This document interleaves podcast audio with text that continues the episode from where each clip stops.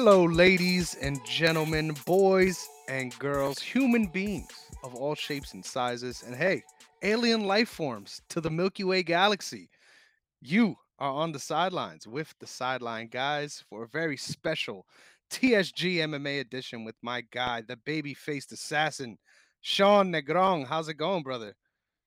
That was good. That was good. Um, yeah, I'm, I'm doing good. I'm doing good. Back for another one. It's uh, I would say this is a it's got a good time, but I, I feel like this card is the one of the uh, underwhelming ones of the year, to keep it lightly. And uh, while I'm excited to break it down, I feel like there's not much to break down here, due to the fact I feel like this card was rushed for the location that it was in and they completely missed on a humongous opportunity with the Australian champions that they have and forcing it to be in September instead of pushing it back to January like they had originally. And uh, now it's cost them. So, you know, whatever. We're here now, so let's uh, let's break it down. Heck yeah, I know. I could only actually goes into the logistics of planning these different things, but realistically, if you look at other promoters, Eddie Hearn, right, Bob Arum, all these different people, um, months out, they're able to figure out the venue, right? Like I know, I know the UFC's plan of attack has always kind of been like figuring this thing out as far as where we're gonna go, like months in advance, and then sort of just filling the card from there. Um, but uh, bro, imagine a world, right, where the UFC actually gave a fuck, right? And instead of like doing this schedule thing where they're basically uh, a part of a tourism board and they find who's willing to pay the most money to, to host the UFC. Instead of doing that, they actually invested in creating a fucking schedule around their champions with specific locations. Do you know how crazy that will be? It'll it'll be absolutely insane. And I'm not gonna lie, the last couple weeks we have seen a lot of good home crowd receptions, right? Like the environment really does change the viewing experience as well as I would imagine the quality of the combat itself. So you're leaving money on the table with the way you're fucking doing this, okay? Uh, but honestly, as far as like an Australian card, this is a this is as Australian as it gets, right? Uh, but yeah, it doesn't mean it's a good card at all. It it, it is a rough one. Uh, but some some highlights, some bright spots to look forward to for sure. Uh, but before we get into all that, um, there is a couple of discussion topics that I wanted to get into with you. The first being the new UFC 5 game. So as of Ooh, today, the cover athletes have officially been announced uh, before it was waffled about. oh boy. Um, so I know who these athletes are. You don't. So I figured it might be fun to to sort of have a little guessing game here. So the parameters are for the second time in the history of the UFC game, they have included both a male and a female as the cover athletes. So Sean, I gotta ask, brother, who do you think are the cover athletes for UFC 5? Oh, that is tough. Um, based off of your reaction before the show, I'm starting to think that it's no longer Volkanovski. And who else would it be? Long-term champions, that's the only way you can go with this. There's no way they're giving Jon Jones the cover. Yeah.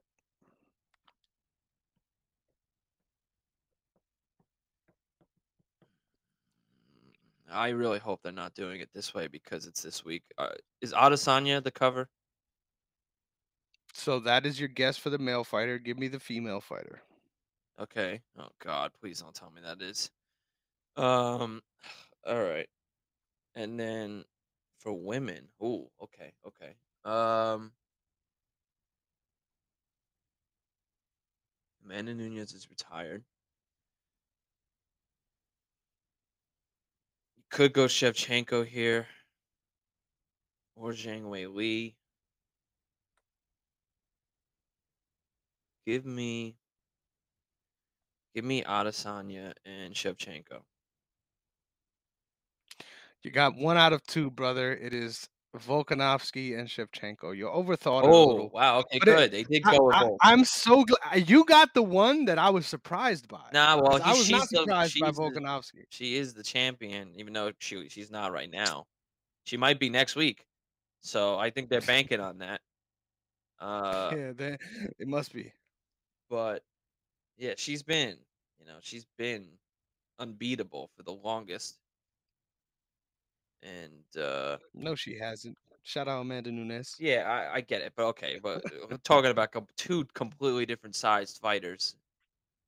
But Shevchenko is, you know Hall of Fame. Adesanya will be Hall of Fame, and I'm glad. I'm glad that they stuck with Volkanovski, even though I like Volkanovski was who I was gonna pick, but, you know, I just felt from your reaction, I was like, "Please don't tell me they they changed it up and didn't do it." So, good, I'm glad that it's it's those 2. They deserve it. And, uh Are you gonna play? Are you a Hell yeah, UFC game guy? I I I still play UFC 4 now. It's not the greatest of games, but I just it's like Mhm. EA is so bad. They're so bad I agree. that they can't make a game to save their life. But I have to say out of all the EA games, I would go with UFC is probably the best out of all the sports games right now. Madden is horrendous. Uh, EA SHL or NHL is just as bad, if not worse. I'm surprised you played that. That's I I still play it. cut I right I yeah, I play World of Chel. It's it's really tough to play because it's extremely frustrating. Watch a guy shoot from the red line and somehow it goes through the goalie, or the guy can't get hit. It is a million things. Madden, I wish I have any idea what the fuck that means. You see, this is this is insane. shooting from Are you a court. hockey guy? Do you have a hockey team? Like Yeah, I'm a I'm a diehard? Islander fan. No fucking way. Really? This is this is amazing right now. Don't they play at Barclays? Is that still a thing? no, they play at UBS. There was a period of time that they did they though, played at right? the Barclay, and so because they the NHL forced them to stop playing at Nassau Coliseum, Why? and, uh, because Nassau Coliseum is is a smaller arena than the NHL standard, and it was run down. They had a lot of problems, uh, because it hadn't been renovated since 1972, and so they forced them to leave, and so the NHL put them in Barclay thinking it was gonna be this big renovation, a big reveal, "Oh, look, they're also in between Long Island and New York City, you know, they're gonna get the Brooklyn fans and just like the Brooklyn Nets," and they thought that was gonna work, and it absolutely failed. Everybody hated going there because all of our fans are from Long Island, you know? They're they're Long Island, so there's no parking, and to force them to now have to take the train, they're not gonna do that. So, the attendance was probably the worst it had ever been, and so now they built the UBS Arena, and it's a it's an amazing arena. It's it's beautiful. I agree. I love it, Parking I'm happy for them. inside. Yeah. It's it's it is really, really nice. The parking situation isn't ideal, but it's better than it once was, so but besides You get stuck. You get stuck for like 50 minutes on the way out. But yeah, this is a random tangent. I love it. I just I I literally when it comes to I keep being encouraged to watch hockey, right? Hell yeah, dude. obviously Bro, it's is combat so sports awesome. tie-in, right? It is so fun. It is Give me the so pitch. Give me the pitch. What am I missing out on It's right now? It's extremely high paced, and when you start to uh, you can learn hockey very, very quickly. It there really isn't that many rules. It's like 4 rules that you have to pay attention to, and It's just extremely fast paced all the time. You can never really settle down. It's not like baseball where you can you could go, you know, to the kitchen and make yourself a full five course meal and come back and it's still one nothing. Like you know, in the fifth inning. You know, hockey, anything can happen at any time. The it, it- it's not as physical as it once was because the NHL has really tried to nerf everything because of obviously the way the world works now.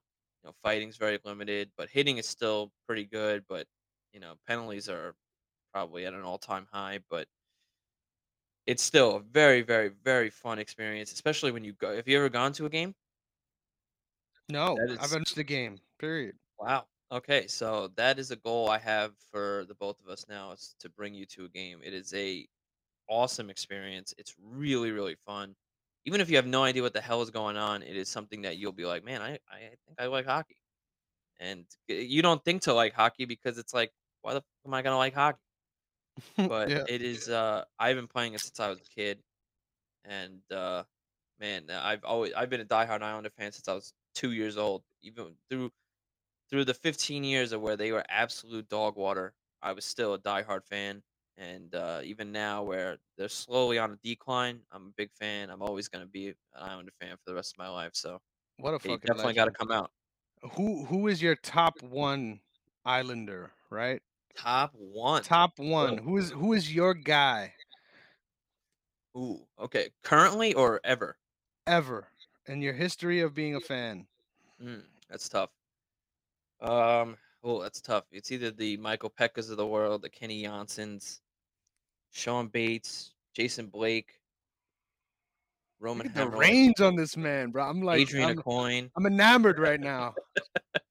Dude, there's so many. Yeah, oh, I don't know. This is tough. Uh, I think because we're almost the same size, Jason Blake always had an extra piece in my heart. He was he was a little smaller than me. He was like five six, five seven. Had cancer, came back, was one of the top speed threats in the league, and you know he put up a good amount. He's not my favorite favorite, but Shawn Bates was one there too, especially at a time where the Islanders were so so bad.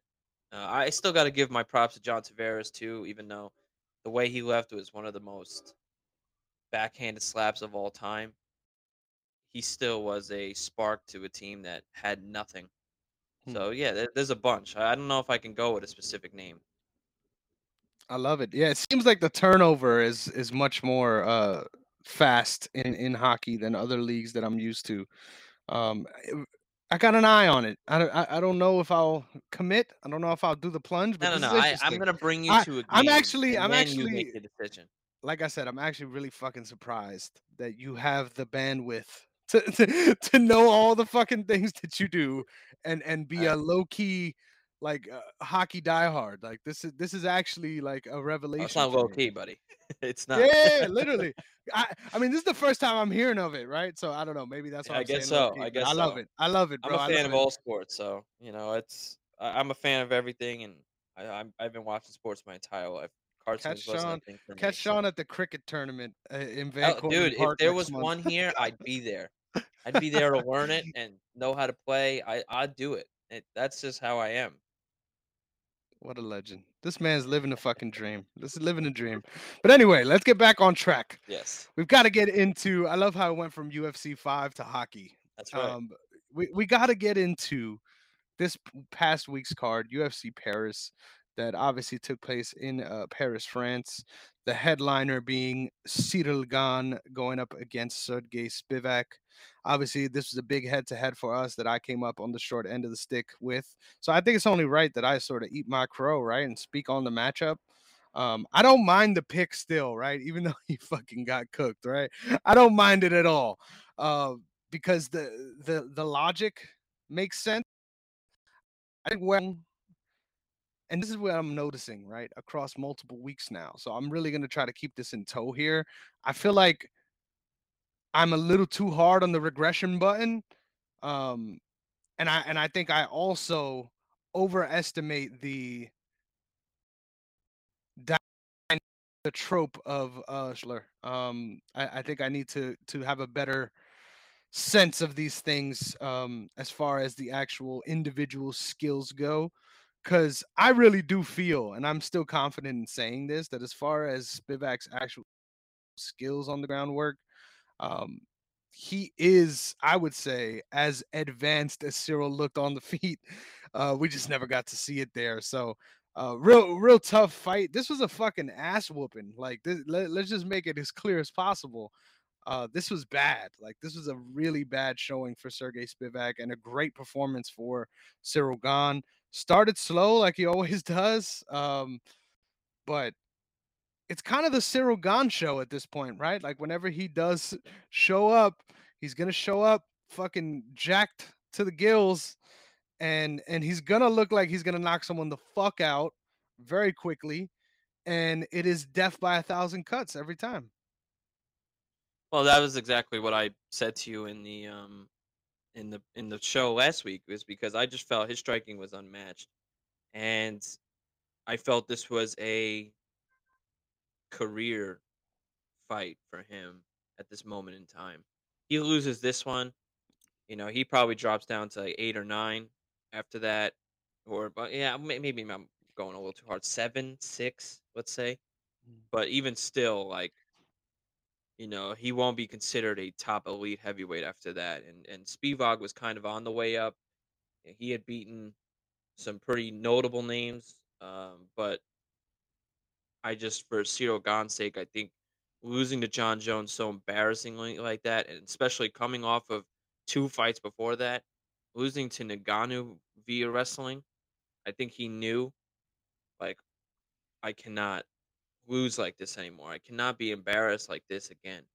And he said it from the start that he spent the majority of his entire camp learning how to wrestle, grapple, you know, be on the mat, have his back on the mat, and learn how to get out of it, learn how to stuff takedowns so that, you know, he thought he knew.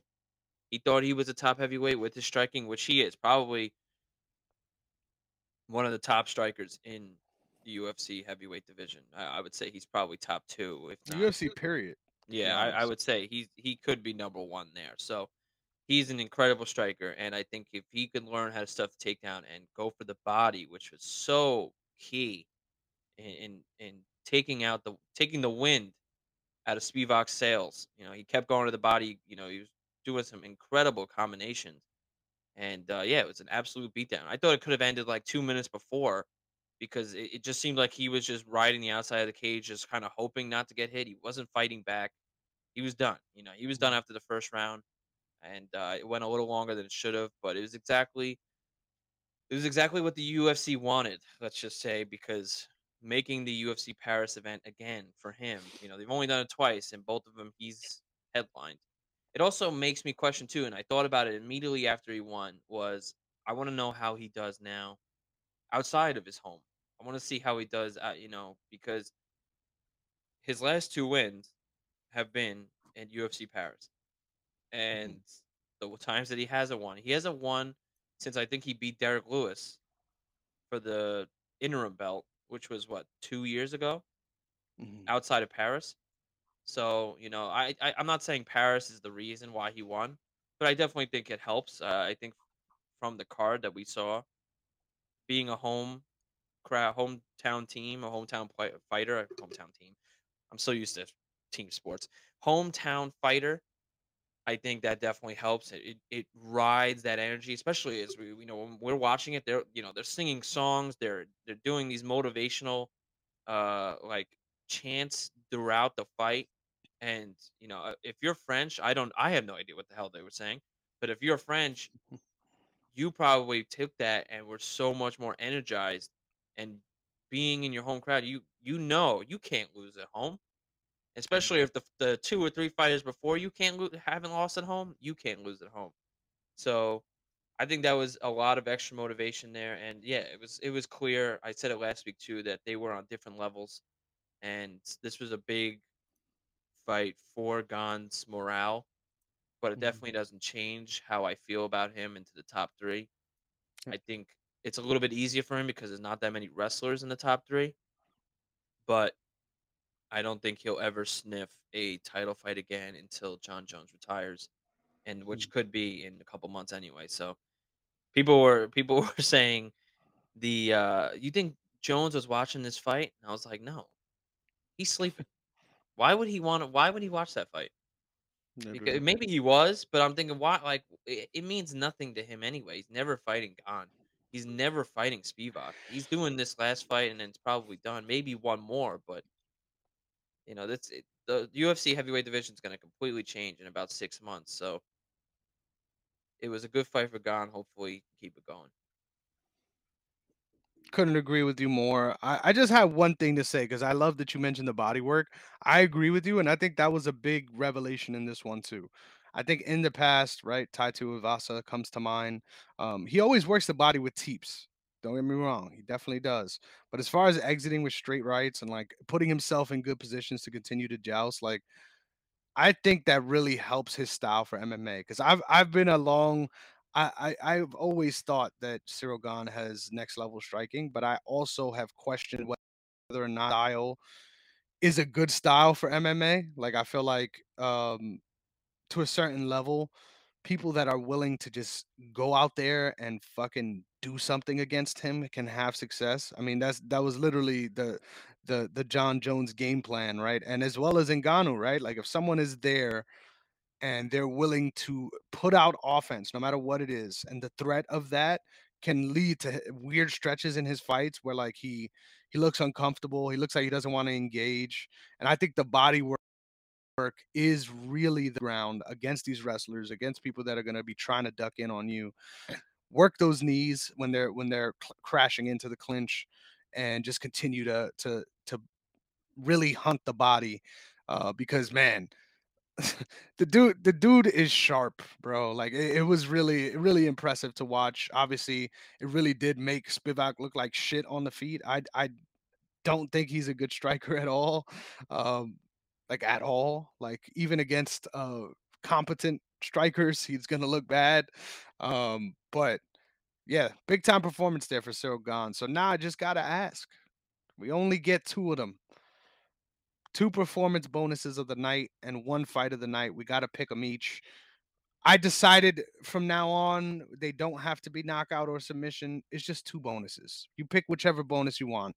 This time we actually had two submissions, but I still think it's pretty clear if you're going with the submission, which one you're going with. So, Sean, lead us off, brother. Who got your first performance of the night? The biggest one. I would say let's make the first one the actual like this is the best whatever it is of the night. It doesn't have to be a finish even. It could be a fight that went to decision. Just what who do you thought had the performance of the night? Uh, for my performance of the night, I you have to go with Gane here. Um, his performance was completely a different level than Spivak's. He dominated for whatever it was, the seven or eight minutes that fight went on for, and uh, never showed any sort of hesitation. Uh, even when he was trying to get taken down, he actually stuffed the takedown, and he just completely pieced Spivak up. He, he, like I said before, it almost looked like after the end of the first round that Spivak didn't even want to be in there anymore. He knew his fate. Uh, I would give him the performance of the night, but I have a different one for fight of the night. All right, bet. So we get two. So I'm glad you did one. I'll do my one, and then we'll go back to you. So your one A is Cyril Gane. For me, it's very close. I tend to agree with you. I think uh, who knows? We might see him as my 1B. But Ooh, as far as my 1A performance, I'm going to go with someone that you're probably not expecting here. My guy, Farid Basharat. What a fucking performance. I li- wow.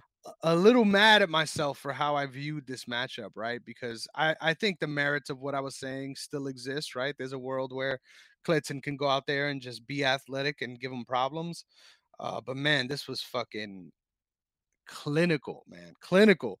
Um, there was obviously times where there was some trouble, right? Some shots had to be eight in order to put yourself in a better position. But to see Farah not only hunt a particular set of uh, skills and positions that he knew he had a clear advantage in, uh, but also just the the the transition was so clean, man. Like honestly, one of the best arm triangles I can remember in recent history, right? Like just his ability to I mean, we saw him hunting for it earlier in the round too, like at around two the two minute mark, the first takedown that he was able to establish control with.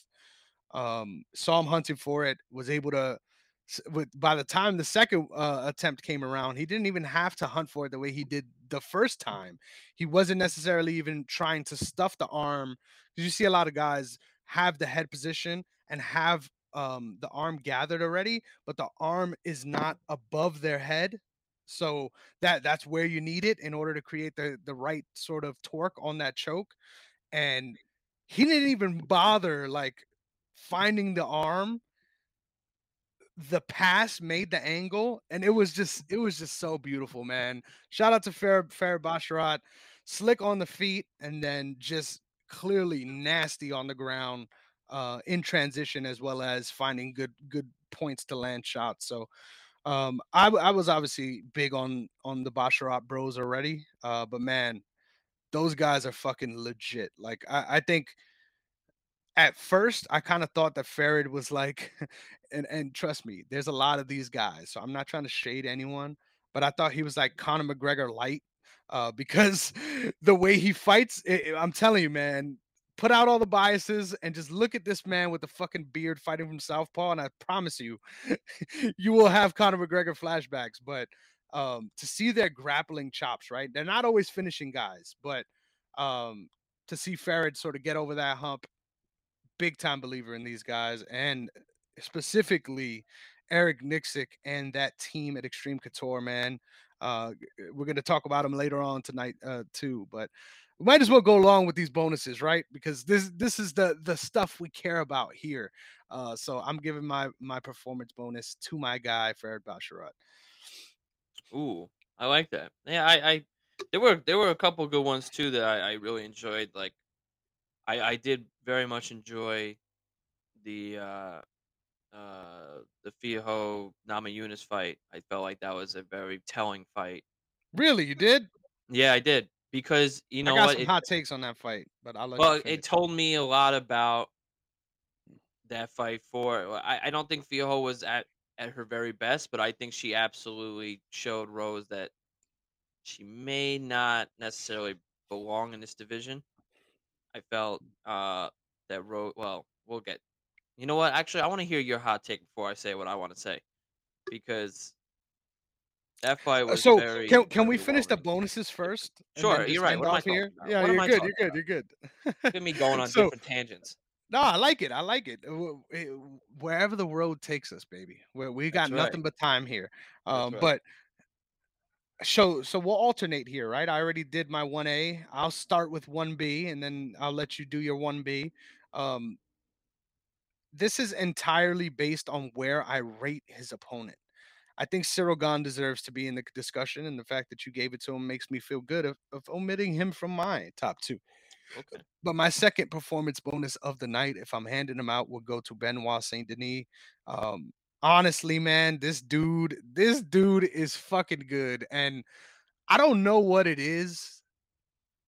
And I'm not gonna say I didn't see it. I always saw it, especially even in the e- Elizeu Dos Santos fight, right where took a fucking ass beating, but never wavered and just has that uh I mean they always mention it on the broadcast, right? But just that special forces grit, right? Just willing to go places that other men aren't. And I don't know. I think it's his sort of deliberate style in a weight class that most of the time these guys are a little frantic, right? They're trying to make things happen.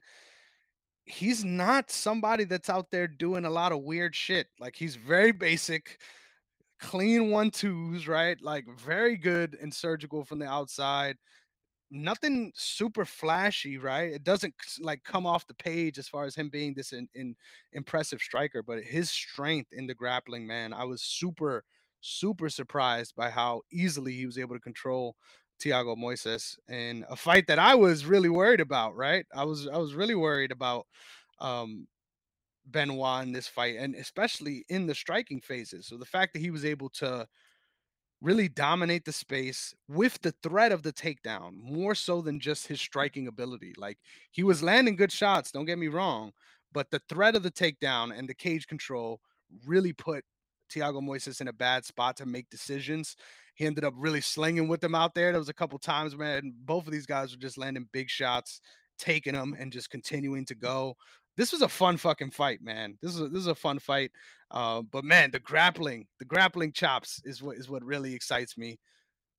Very, like I said, very basic, but basic is not a bad thing, especially in, in jujitsu.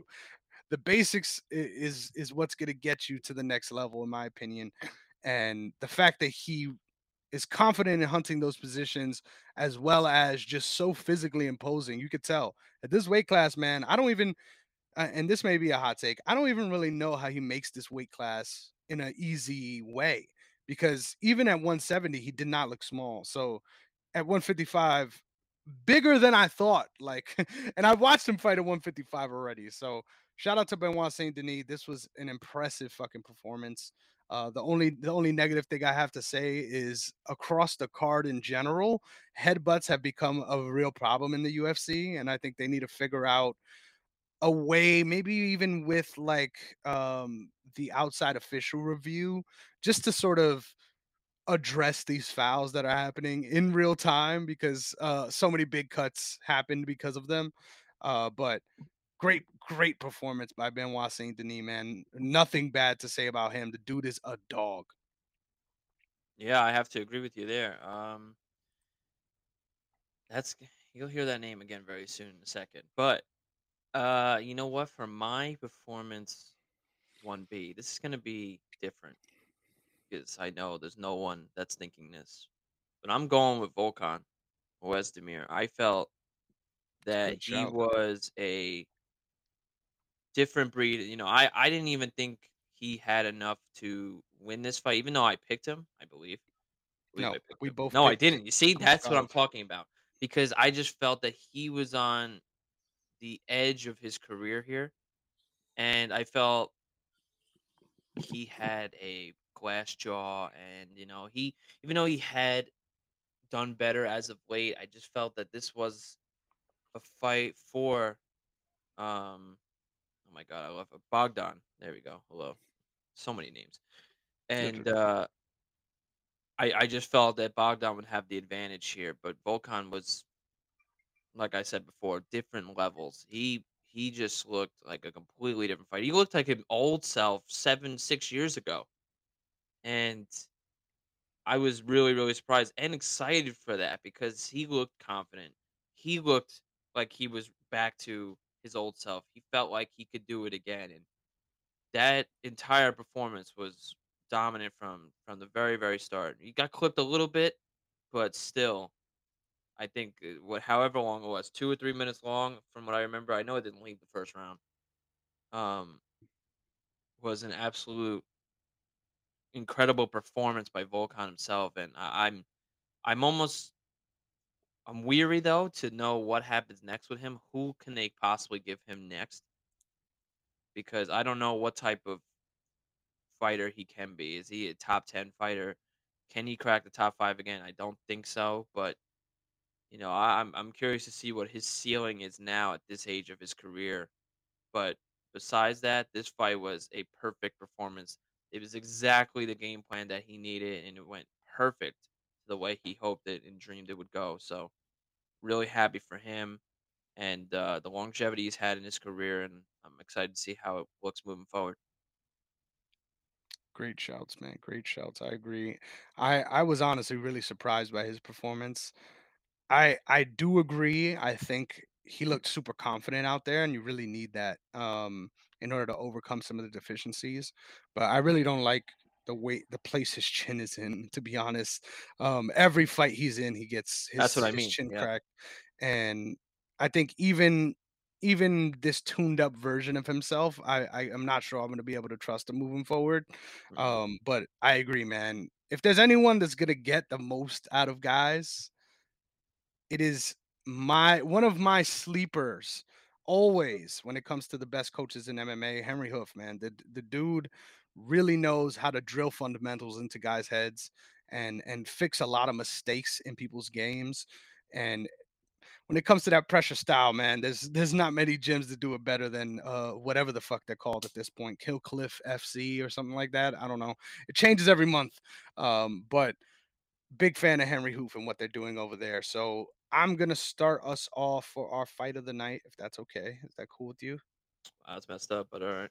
All right, no, I'll let you oh, you know what? By the way, by the way, I had to look it up. I wanted to see what the cover looked like. And just so you know, I was technically right because they made Adesanya the deluxe edition cover athlete. So Is he would like to. alone in the deluxe edition? Yes, he is edition? alone. Okay. So I I will. I'll take half a point. you weren't wrong. You weren't right but I all. wasn't wrong either technically feel you. Because he is on a cover. It does So exist. He is I get a half a point. I just wanna say that. I I I would like to put it into the commission here that I get half a point I got you. Well, we'll we'll we'll, we'll pen it in right now. Okay, What is your fight of the night, good sir? For Oh, now I'm going first. Gane versus Spivac. Yeah, you made me feel bad, bro. I Alright, no. Gon's can't do no, that to you. that's not my fight of the night. Benoit is my fight of the night. Really? Benoit versus Thiago. Yeah, that was awesome. Hell That yeah, was it an was. incredible fight. Both both of these guys had so much to lose and so much to win with this fight. They were at almo very similar levels, and, you know, that was probably the fight that I enjoyed the most, I especially because we both had different picks on it, and I really thought that Benoit, especially at home, was gonna have the crowd behind him, and he and he did, man. And and that's mm-hmm. why I picked both of these guys in my dynasty because their future is, I feel, very bright for the both of them. You know, yeah, it's a little bit of a setback for Thiago, but I think he can rebound very quickly.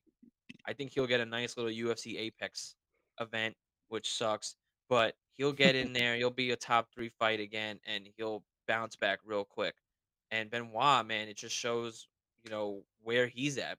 Beating Thiago is mm-hmm. no easy thing to conquer. So it was an incredible fight. He looked awesome the whole night, the whole fight. He looked at probably the best I've ever seen him. And I think now he's got a great future ahead. It's definitely a beautiful thing to see with, with the lightweight division because you got an amazing prospect really on the come up here. And I think now we should really start to pay attention to to his name. And about a year from now, I think he can really be a top 10 fighter. I agree. I definitely agree, and I won't be surprised if either of the uh, both of these guys are are fixtures in that Absolutely. spot in the rankings, but I'm gonna go with the fucking undercard banger, Ange Loosa versus That was a great one too. Rhys McKee. Holy shit. Uh, that fight had no right to be as good as it was, in my opinion. No right. Because with all due respect, um, I do not rate Rhys McKee very highly at all. Um, the dude is a fucking savage, though. Don't get me wrong. Um, I don't like the narrative that Ange Loosa is just this perennial gasser because he definitely gassed in this one. Um, so everyone is just gonna run with that narrative, especially because he's such a huge dude. But holy shit, like this was a ass whooping for about two rounds, well, one and a half rounds, and then towards the second, not even one and a half, probably like one and three quarters. And then towards the second half of round two and the end, not even the entirety, the end of round three, uh, Rhys McKee really put it on Ange Loosa in a way that I was like, "Holy shit! Like, what what is even happening?" Because there was a couple, there was a couple times where I felt like Ange Loosa could have finished him in the first and in the second. Uh, so the fact that we ended up in that scenario in the third where Ange is really fighting for his life, right? Fighting demons out there, trying to trying to survive to the final round to to get the win, right? Uh, there was no shot going to the cards that Rhys was able to win if he won that round. So he really needed to finish. So the stakes in that moment, the way it felt when watching it live, uh, crazy, crazy. Um, I I feel you on the the Benoit Thiago Moises fight. That would be my second choice, if any. Uh, but this this this is it for me. This is my fight of the night. I will take no slander. Yeah, no, that was it was an incredible fight. And it was so one-sided at first, and then you just it, it almost felt like the dial had turned. It was so one-sided, and then you saw uh Ange kind of gas a little bit towards the end of the second round, and then especially toward the end. And uh it was dude, there was a good 15, 20 seconds, and probably with like a minute left in the third round that I was like, is is Rhys really about to turn this whole thing around? and and end this because it, it is so funny with the fight game how most of the time when it's really lopsided, it stays lopsided.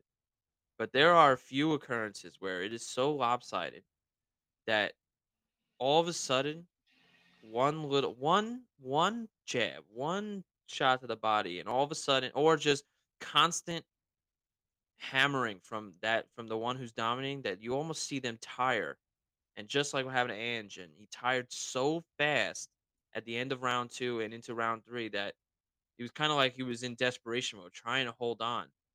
And, uh, it definitely even though it was very good a very great good performance by Ange, it definitely is very telling for his next fight and whoever his next fighter or opponent is about what it is to to do with someone like him.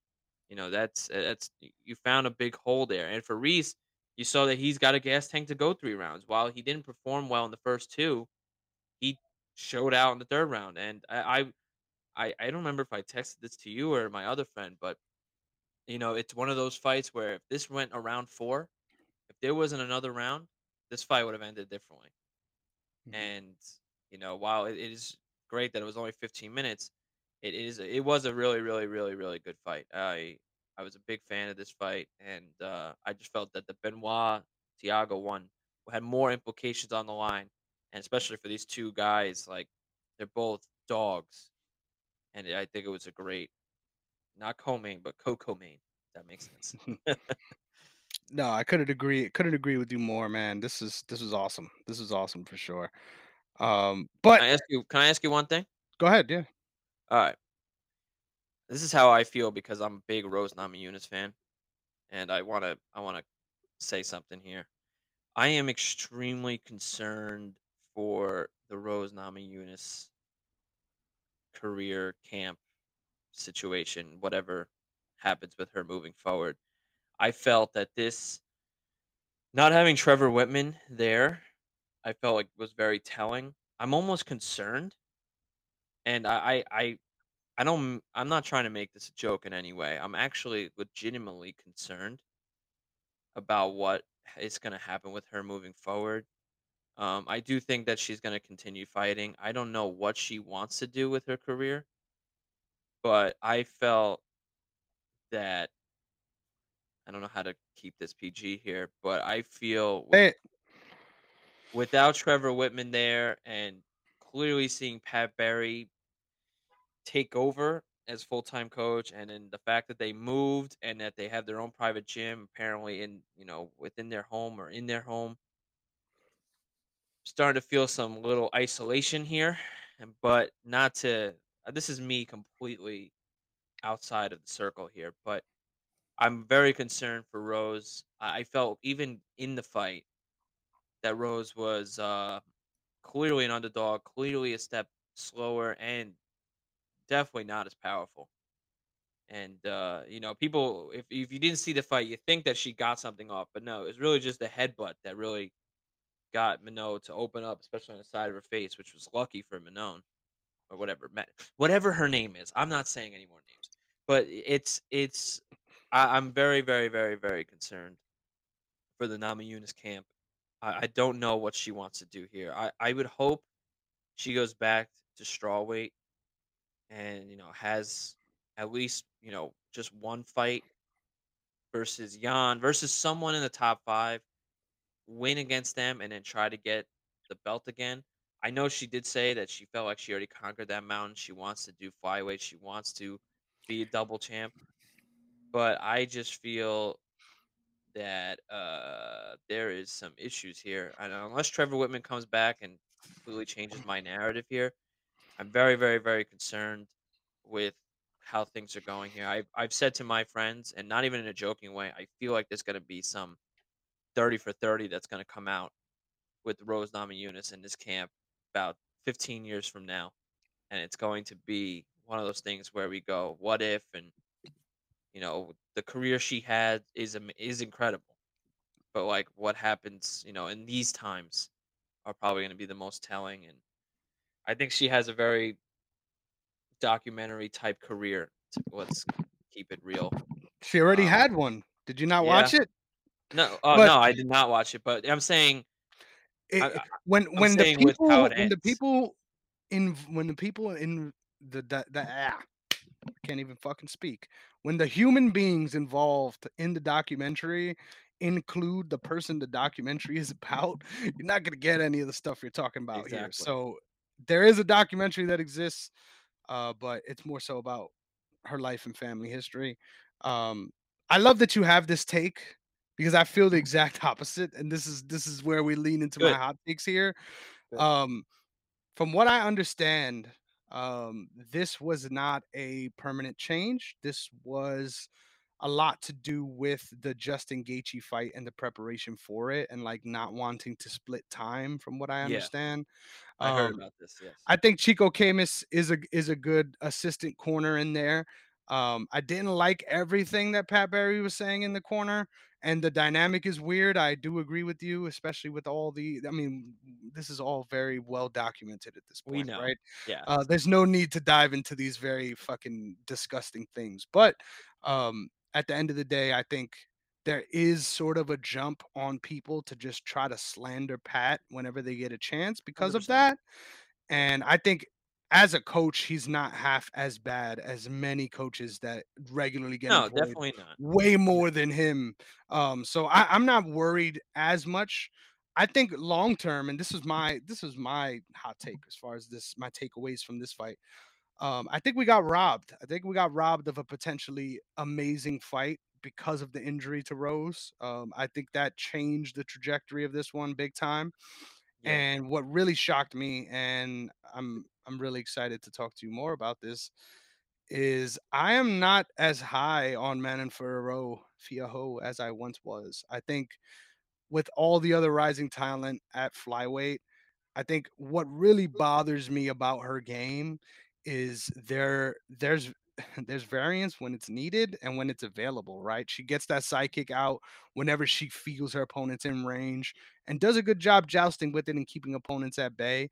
But her her her game is just so repetitive and, and Yes. meat and potatoes.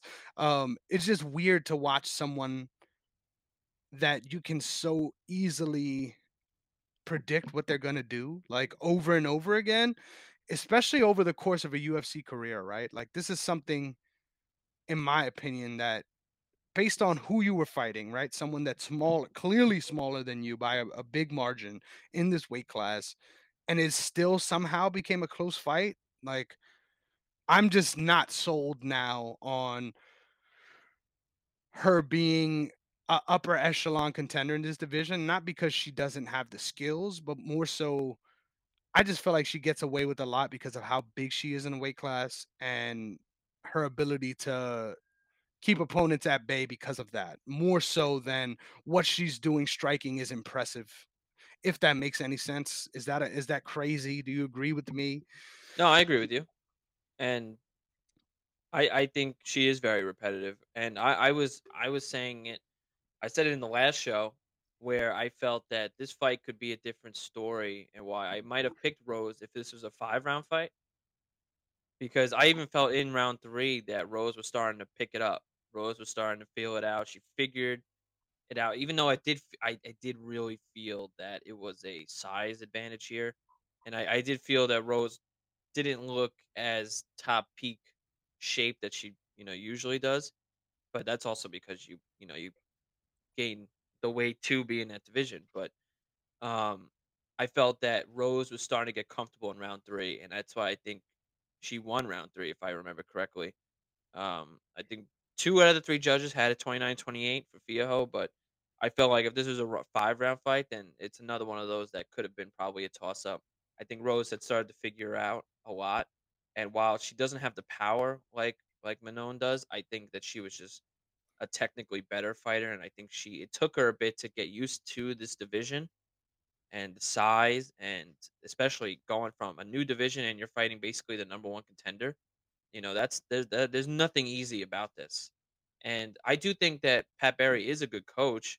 You know, he's been right there in her corner to for two championships. You know, it's I'm not taking that away from him at all. I just think that yes, I think the Gaethje thing had something to do with it. Um, I, I know she did come out and say that as well. I don't know.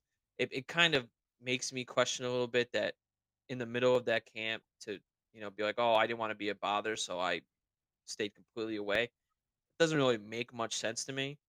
You know, coming from the fact that Mhm, she is a two-time champ and Gaethje's fighting for a BMF belt, and I get it. You're trying to get him a belt as well, and you know it's all about giving the fighter full camp and whatever. But then at the same time, like I would think that you would be there for some days or, you know, you split time until that Gaethje fight's over, and then you still have what was it? it when was that fight? 4 or 5 weeks ago? It had to be, right? The Gaethje Poirier fight? It had to be over a month ago now. So you still would mm-hmm. have the majority of your camp with Trevor Wittman and his team, and Yep. Like I said, I'm not taking anything away. I do think that the finger was definitely a, a problem. That what would really piss me off though was the fact that he that Pat Barry was like, "Oh, don't worry about it. F it. You can't think about it right now." And I'm like, clearly she's thinking about it because she can't throw her right hand. She threw it like twice that entire first round. Clearly I dis bothering her.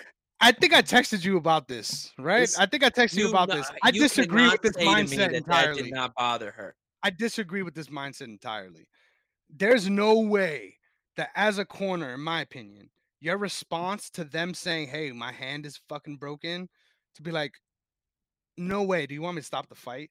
No, Like hell no. that's the Definitely la- not that. just the last Definitely like not I think I think the soldier mentality of like uh shout out Greg Jackson, hit him with your groin, right? Like that mentality of like no matter what is happening, you cannot allow that to phase you because that is what we came here to do. Right? Like that that's what I 100%. that, like, I that is the clear in my opinion that's the only way you go about this. Like Yes. what how, what would you have rather him said there? I'm curious.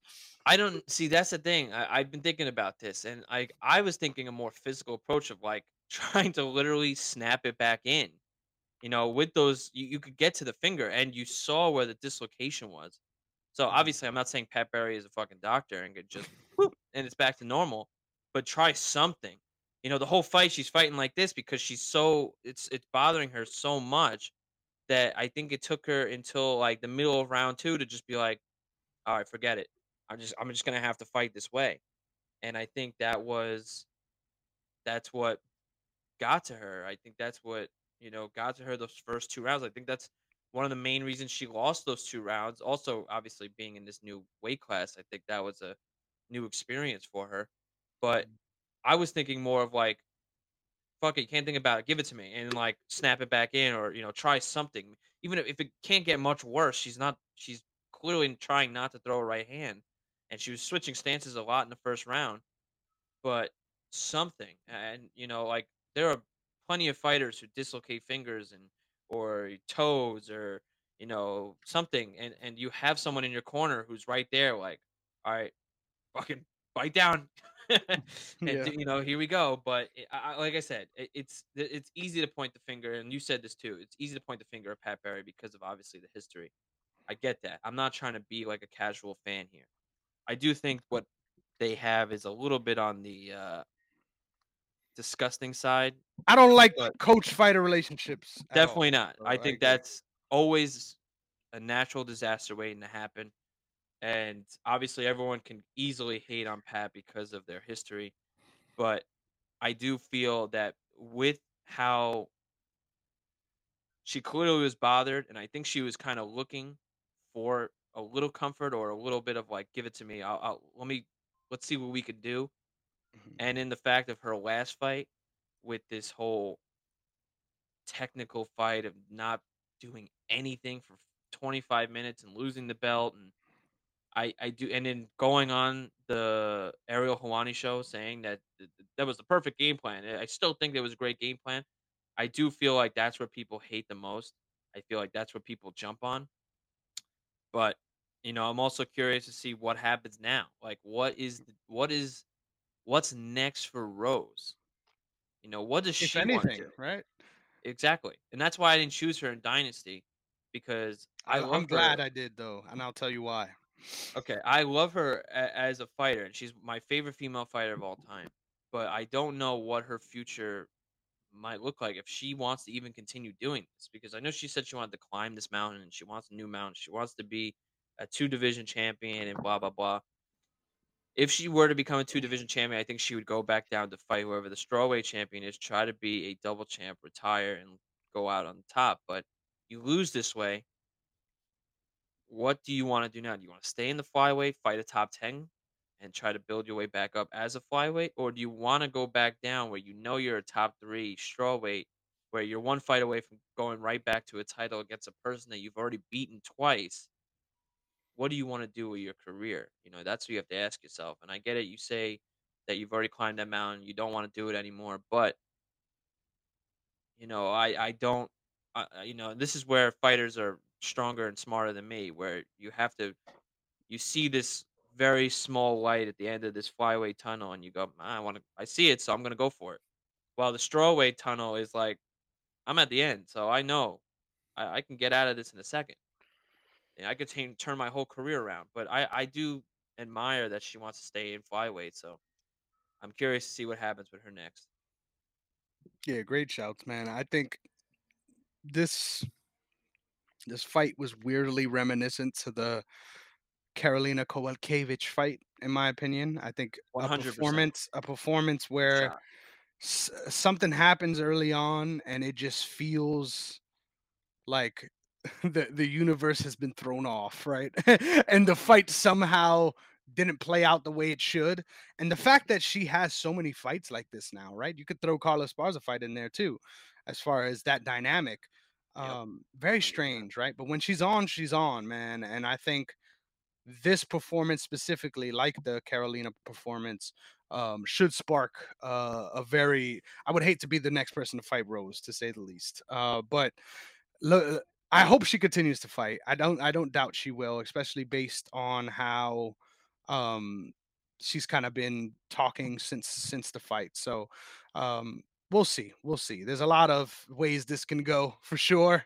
Um, but yeah, we'll move on because we've got a whole card to get into. UFC 293. Israel Adesanya coming up against Sean Strickland, the main event that was finalized less than three weeks ago. Uh, you'll love to see the forethought just coming to fruition. Um, for this one, let's start at the bottom. I don't want to. I don't want to start at the top anymore. Let's start at the bottom uh, because I have this weird feeling that we're not going to have a lot to say about these fights. First one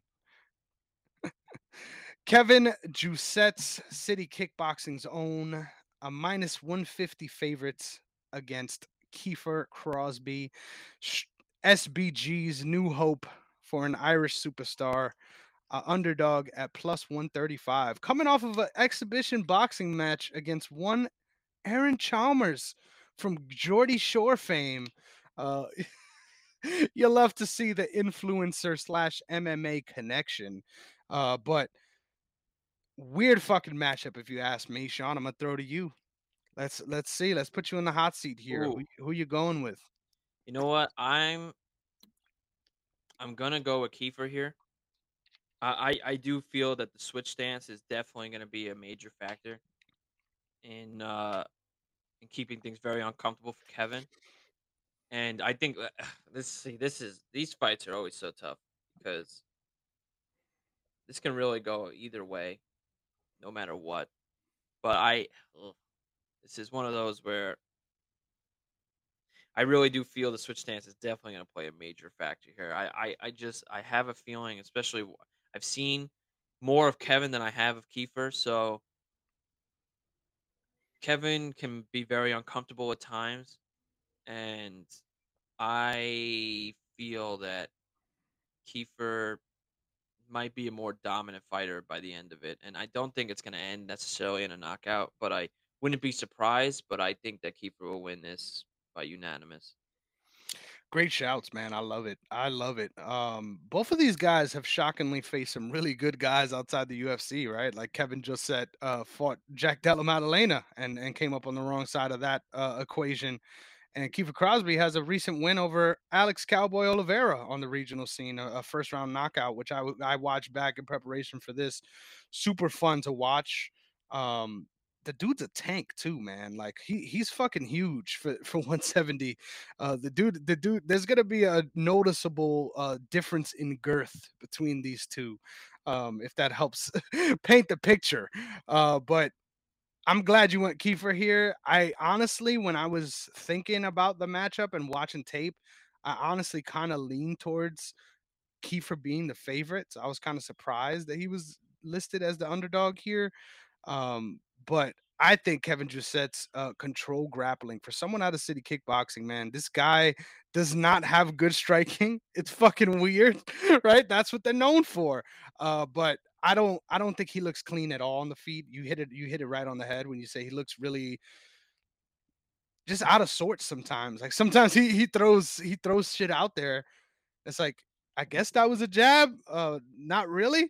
Uh, but I just think we're gonna end up in scenarios where Crosby's just throwing bombs, man. That's that's just who he is, Exactly. and um, we're gonna get to a clinch. And Jousset is really strong with his clinch takedown specifically, um, and and having the height advantage too. Um, I think is really going to help in those phases. So first first fight of the night, we've got some some controversy here. I'm loving it. Uh, Good. usually like we're that. usually we're eight fights deep and we have the same fucking slate on the picks. Uh, but I think Irish MMA has a special place in your heart, Sean. I, I'm I'm keeping that in mind moving Yeah, forward I I don't care I'm what people these fights. I'm I am a McGregor fan. I don't care about the hatred. I do not care about people who hate him and want to hate him because it's easy to hate. Granted, there are other situations where I understand why you can hate him. He's out of his mind sometimes. He says some stupid things and he says he's fighting every 5 seconds and then he retires every 30 seconds. So I I can understand as a McGregor fan how annoyed you are at someone like him, especially how many times he says he's going to fight. Oh, I'm fighting in December. Oh, I'm fighting in November. Oh, I'm fighting in October, and it ends up being two years Ju- July. It, that I can understand where you could be very very upset, and it definitely you know pisses me off as well. But I'm I'm a big fan of that camp. Uh, I'm a big fan of what McGregor has done. He's put them on the map, and I do feel that even though looking at McGregor now, I'm a little uh, nervous, but looking at what the camp can do, I think that this is, you know, he put them on the map, and I think they have spark here, and I think they can definitely do some very, very, very fun things and bring another serious contender from that camp for sure. I like it. I like it. Hot take, but I, I'll take it. Next up, we've got Shane Young com- coming up against uh, Gabriel Miranda. Um, Shane Young, one of my favorite fighters to watch, man, and I love to see him get his homecoming moments. Right, uh, the dude just brings the energy, right? Like COVID environment or not, this dude brings his own juice. You know what I'm saying? He doesn't need the crowd to pump him up. Um, that man is ready for fucking war. Every t- literally, you can tell. Um, big fan of of him as an individual. Um, his game, not so much. Um, definitely, in my opinion, someone who could really benefit from having an in between game. Right, like I don't think he's ever going to become a dominant grappler, but being able to hunt clinch positions, especially against the fence, and do damage there on a regular basis, uh, I think could really help his game out just because he's kind of small for the division. Um, and he's coming up against a fucking huge fighter in Gabriel Miranda. Um, odds currently are minus 165. Shane Young, the favorite. Gabriel Miranda plus 148. I hope I didn't repeat myself because I think I forgot to say it. Uh, but as far as who I'm going with here, it's kind of close, man. It's kind of close. I'm not gonna lie. I've kind of waffled about on this one back and forth. Um, I think ultimately you gotta go with man.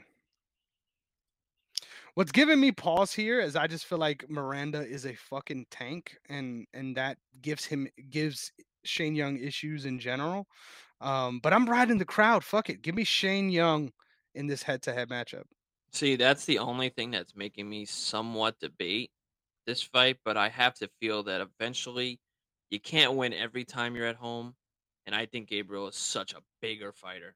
And Shane Young is a, is really, really fun. I'm not taking that away from him. Every time he's in there, I enjoy every second of it. But I I I think that even when Gabriel fought the guy we just mentioned, Benoit Saint Denis last, I was uh I was a big fan of that fight, even though it did not end well for him at all. Um, I'm I I like his upside a little more. Thing is, like, what bothers me is that like Shane Young could literally turn it on and just be this incredible fighter and just absolutely show out, especially in front of the home fans. So it's got me thinking, oh, this is so tough because as I started this, I'm thinking, I think Gabriel's got this. I think Gabriel's a better fighter here, but I think Shane Young could definitely pull something off here. But you know what? To keep it different from you for now, I'm gonna go with Gabriel. Just to keep it different, I do feel Shane Young can easily win this fight riding the crowd, but I think Gabriel's a better fighter, and I think Gabriel will come out on top somehow. I'm I'm loving this. This is amazing right now. We got nothing but parity. So There we go. uh looking forward to seeing how this plays out. Next up, we've got Blood Diamond himself. I'm not even going to try to pronounce his name. That's just who he is. Ano- uh, once again, it is a city kickboxing party. Uh, coming up against Charlie Radtke, and the odds are currently Radtke by uh, is a favorite minus 280, and Blood Diamond gives you a plus 240 return on your investment. Sean, which way are you going? Ooh, see, this is this is a good one. Um, I'm gonna go with Radtke here. I have not liked what I've seen from from Blood Diamond as of late. Um, I'm not sure whether it's we've seen his peak already, but I just feel that ugh, I like the Chuck Buffalo a little more. I really do. Uh, this is this is a tough one, but I just nah, I'm not confident in Blood or whatever whatever his real first name is. But blood. We're gonna get we're gonna go get it back in blood. right, let's get it. That's hilarious, bro. But Um, give me give me Charlie for this one. Um, I think this can actually end in uh, a second round knockout. Okay, I like it. Mm. I like it. I'm a little nervous about this fight, and I'm not gonna make a pick off of straight potential and straight um upside. I'm going with Charlie Radtke here, uh, but I think I think there's a real chance we see Blood Diamond come out here and just fucking blow this guy out the water. I think not having UFC experience really factors into things and fighting on the road. Like, I don't like big favorites at that number on the road. You know what? Give me three fights in a row. We got different fucking picks. I'm going with Blood Diamond here, just based go. off of the fact that I, I think can't wait for you to win all three, and then I'm just looking like a complete asshat of myself. So let's let's go. No, this one feels like an automatic L, but I just have to assume that the hype is real because trust me, there's been a lot of hype on this guy, and I agree. Up to now, he has not shown an ability to fight in MMA as many kickboxers have been able to transition. I just think that does take some time too, right? And what has he had? Nothing but fucking time. What has it been like? Almost a year and a half since the last time he fought. Let me check that. I want to make sure I'm yeah, I think something that. like that. It was um Yep, 2020 Ju- Ju- July yeah, 22, July yeah. 2022. Yep. So uh, literally uh, a year and two months. Um, I, I think that's a lot of time to change your game, and the hope. fact that yeah, you would hope. You would hope. Um, but at that camp, man, I think I, I trust that team a little bit more than I do others. So uh, let's take a fucking shot. Next up, Nasrat Haqparast. For the first time, if I'm not mistaken, representing what was it? I saw this earlier. Now I, I I hate that I do this, man. Sometimes I just like I'm saying something and I blank on it immediately. but um, he's gonna be representing a different country than usual here this time. Just gotta just felt like mentioning that. Uh, maybe one day I'll, I'll remember what that country is. Um, but coming up against Landon Quinones, obviously coming off of the Ultimate Fighter series right now, the odds for this one sit with Hack Paras at minus 450, and Quinones coming back with a huge return of plus 360. Um, shout out to you for this knowledge because I had no idea about this. Apparently, Nasrat Haqparast was supposed to fight Sam Peterson at UFC Paris, and they couldn't make that one happen, and that's why they called up Landon on short notice. So, with that being said, and that important preface being laid out there, I think it's very clear why this is a well, this is the second biggest favorite on the card. I'm a big fan of Nasrat Haqparast's game. I think he has top 15 upside still. Uh, training at a really good team, obviously, with um, Firas Zahabi and those guys up north in the Great White North.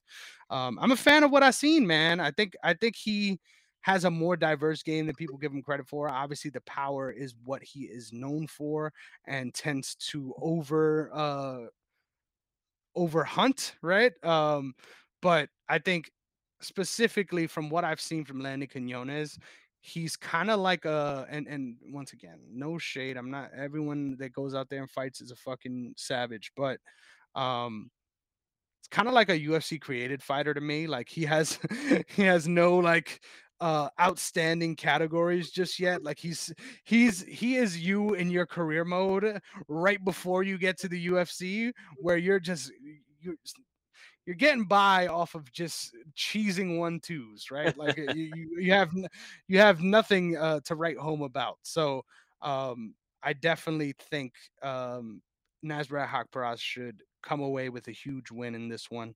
Uh, but Landon Quinones is a dog, so I won't be surprised if it ends up being a decision.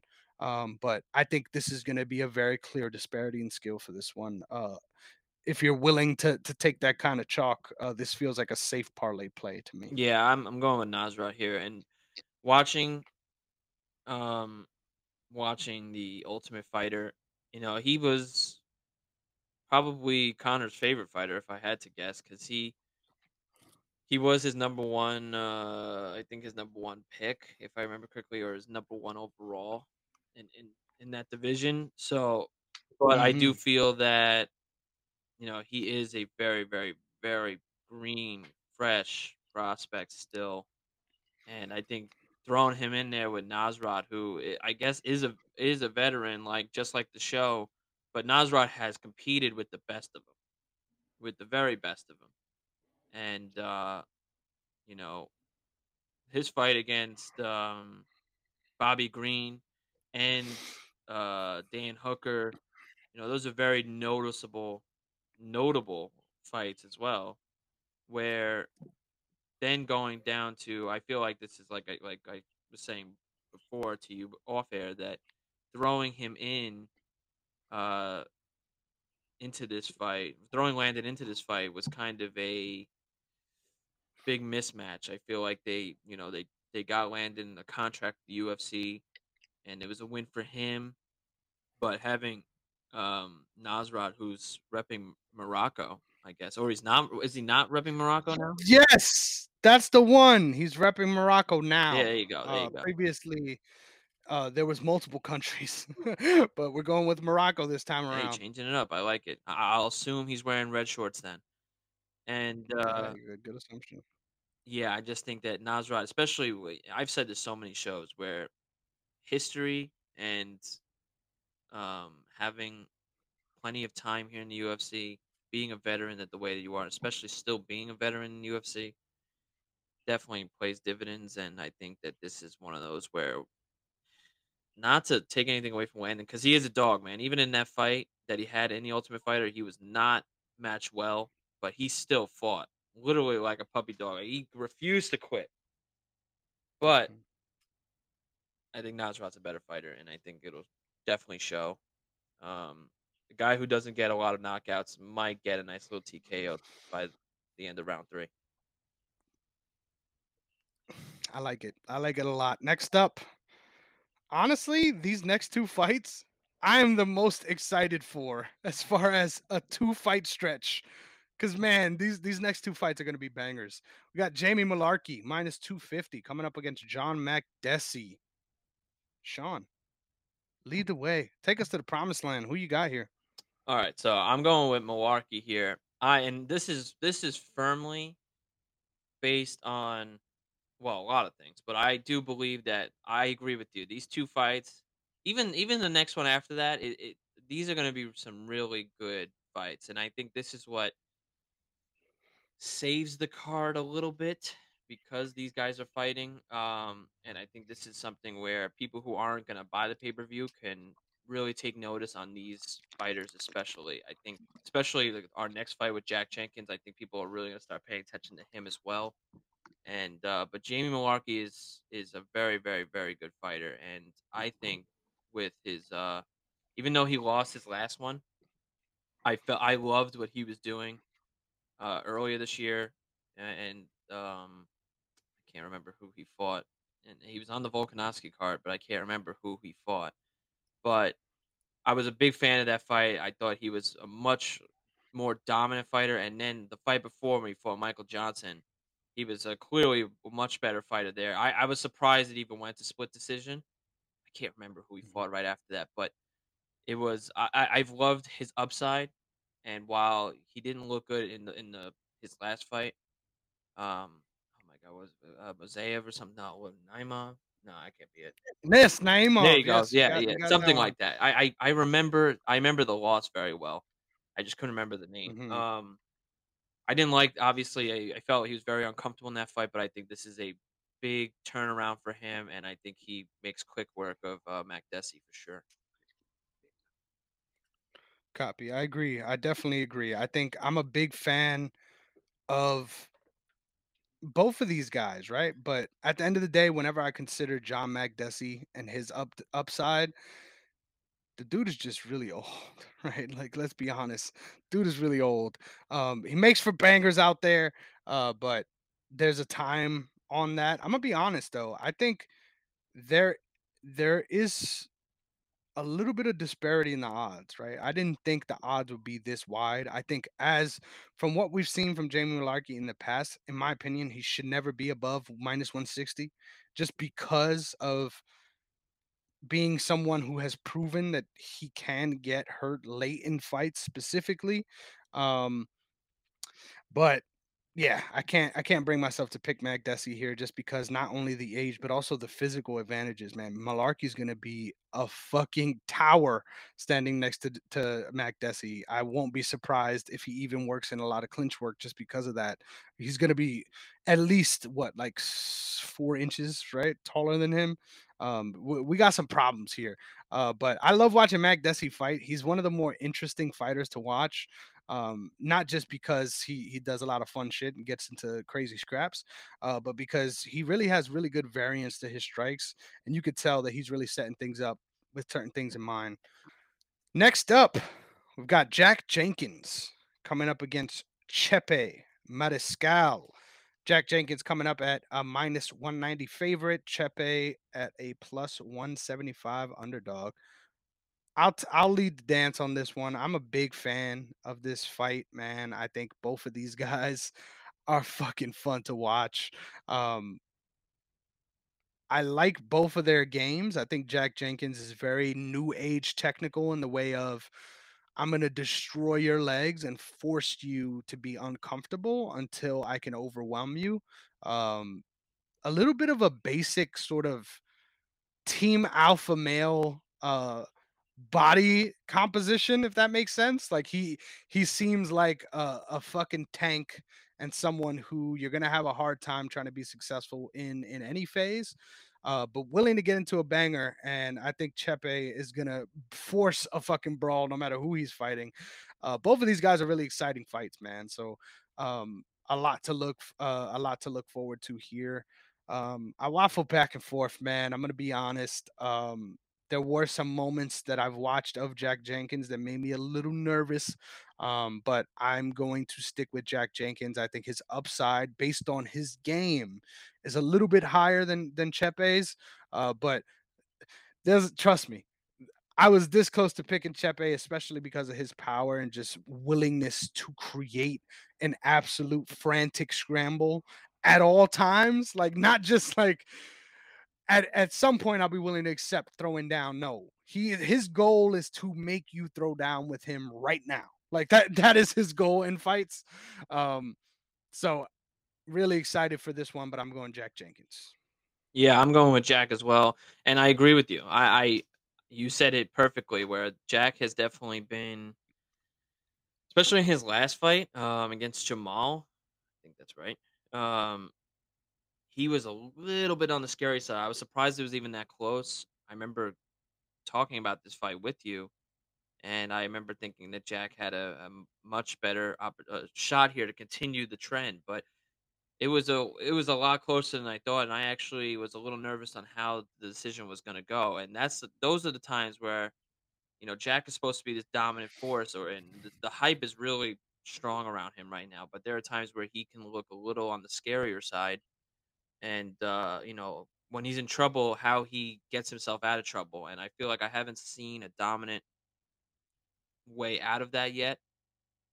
but I do feel he's a better fighter. And of course, like I like I've said before, I it is a funny thing with how fighters perform when they're at home or what they consider home. And uh, this is one of those times where I just feel that the crowd will make this a very, very, very fun fight, and I could see this being a little bit more one sided than originally thought going in. But I think Jenkins can have a nice 30 27 performance here. I like it. I like it. So you're you're nowhere near my my thoughts uh, as far as how close this is one this one could be, end up being. So interested to see how that one plays out. Right. We always love a, a good little wrinkle in our analysis. Next up, Carlos the Black Jag Ulberg. Um, key, hide your wives, hide your shorties, man. This it's getting tough, man. It's it's getting tough, man. If there's any if there's any card I'm having my girl watch, it's not this one. Uh, minus 260 coming up against Da Un Jung at plus 235. I'll lead the dance on this no, one. no, I'm not I'll lie. lead the dance on Oh, this one. All right. oh, oh, okay. You've had three straight. All right. Let me. I no. I'm just kidding. I, I just want to say that I think this fight. I don't want to take anything away from Da Un, but I think this fight was completely made for Ulberg and the camp that him, Adesanya, and all those guys are from. I think this is, uh, especially obviously being at home here, but I think Ulberg is a slowly rising hype star. If that makes any sense, you know, he's been. I think we, he's been in every single embedded that has to do with Volkanovski or Adesanya. He's they always have to get him involved, and I think that there's a reason for it. And I think Ulberg has had a, what, four fight win streak, if I remember correctly. He's had a, a very nice start. Um, he's been around for a good minute. You know, he started off a little slow, but I think he's picked it up as of late. I think having sparring partners like that, you know, having Adesanya as your sparring partner and vice versa is couldn't ask for better there. You know, not a lot of uh, fighters get that opportunity, but to have it on an everyday basis makes you a better fighter. And I think Ulberg is slowly on his way up. I, I don't know if he's a championship caliber fighter, but I do think he can crack the top 15, top 10, top 10, I meant, um, within a good time. But I think this fight is clearly made for him to win and to win in an almost dominating fashion. So I'm not taking anything away from Jung. I think Jung could still turn it around, but at the same time, if he loses this one, I think it'll be three straight losses for him, and I don't know whether the UFC will consider holding on to him for that. And I, I also feel like he's made to lose, and I hate seeing that. I love seeing fights that have under 190 type odds but when you see these type of odds and you see the streak that they've been on, you have Ulberg who's on four or five in a row, and then you have Jung who's on I think two or uh, I don't think he won his last one. Uh, two or three in a row that he's lost. I think it just definitely shows what they're trying to do here, and uh, you know the UFC is as awesome as it is to watch. I feel like there are many questionable moments to keep it lightly on what they do with fighters and fights and instead of doing best fights they do hype fights and i think this is one of those and i think Ulberg is going to take this one pretty uh pretty easily Man, I agree with you on the optics of this one. I also think though that this is a sneaky more competitive fight. i I hope think this so should be around I think this should be around like minus 160 because Da Un Jung has really shown that he has next level power for this weight class. And on top of that, he's nowhere near as small as a lot of the other opponents that um Ulberg has been styling on lately. I do agree though that there is a clear improvement in his game and especially his finishing um, abilities as of late. So um, I'm interested to see whether or not he's able to do the same here in the first round. Um,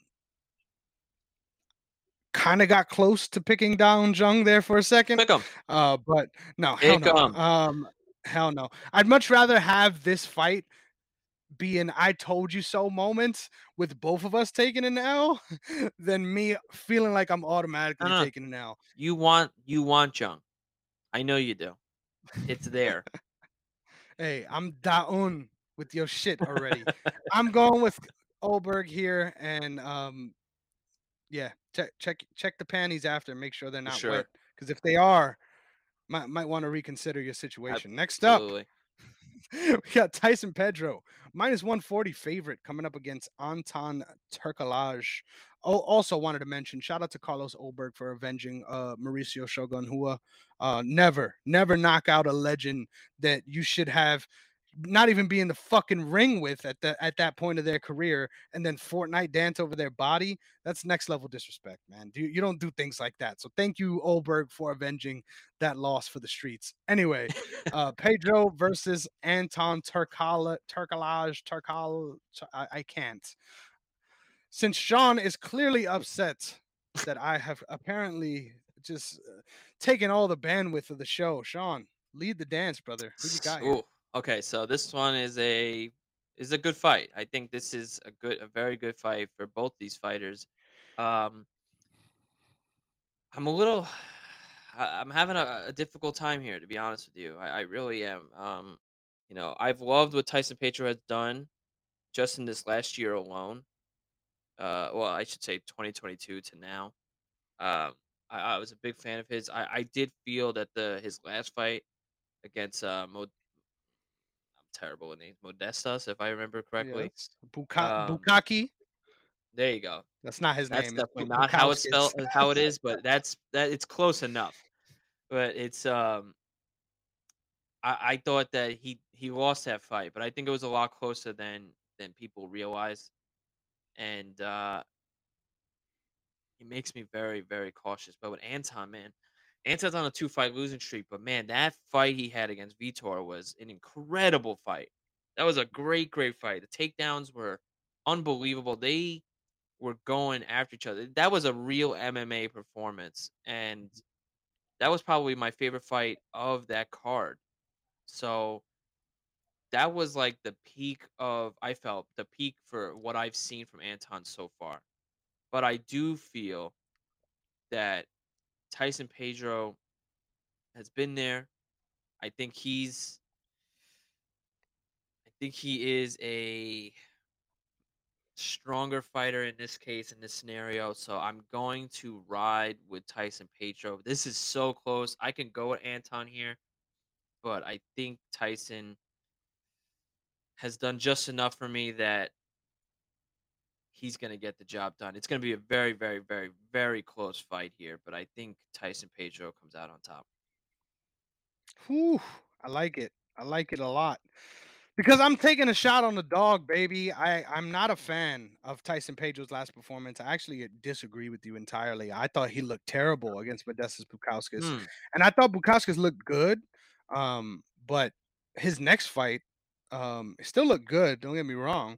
Um, but it just made me worry about his game in general and where it's headed, right? Like the big wins he had were against names that should have never been in the UFC in the first place.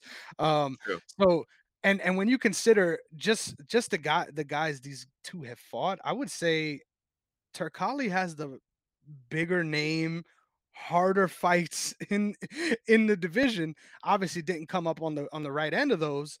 Um, but I just feel like this this is going to be that moment where uh Turkals really uh lets loose, right? You're going to see him get get the win and just fucking scream, might even shed a tear uh because it's going to feel so damn good uh to to keep your job, right? That, that's that's the goal here. So I'm going Mr. Uh Turkalaji even though I could never say his name right and every time I say it it's different. Next up, Justin Tafa. Extra bonus points if you could tell me where he ranks in the brother hierarchy uh coming up against Where we go. coming up against Austin Lane. This is a rematch after the first one ended in a no contest due to an eye poke. Justin Tafa is the favorite at minus 260. Um Austin Lane coming back at plus 163. This one was is also sneaky tough for me.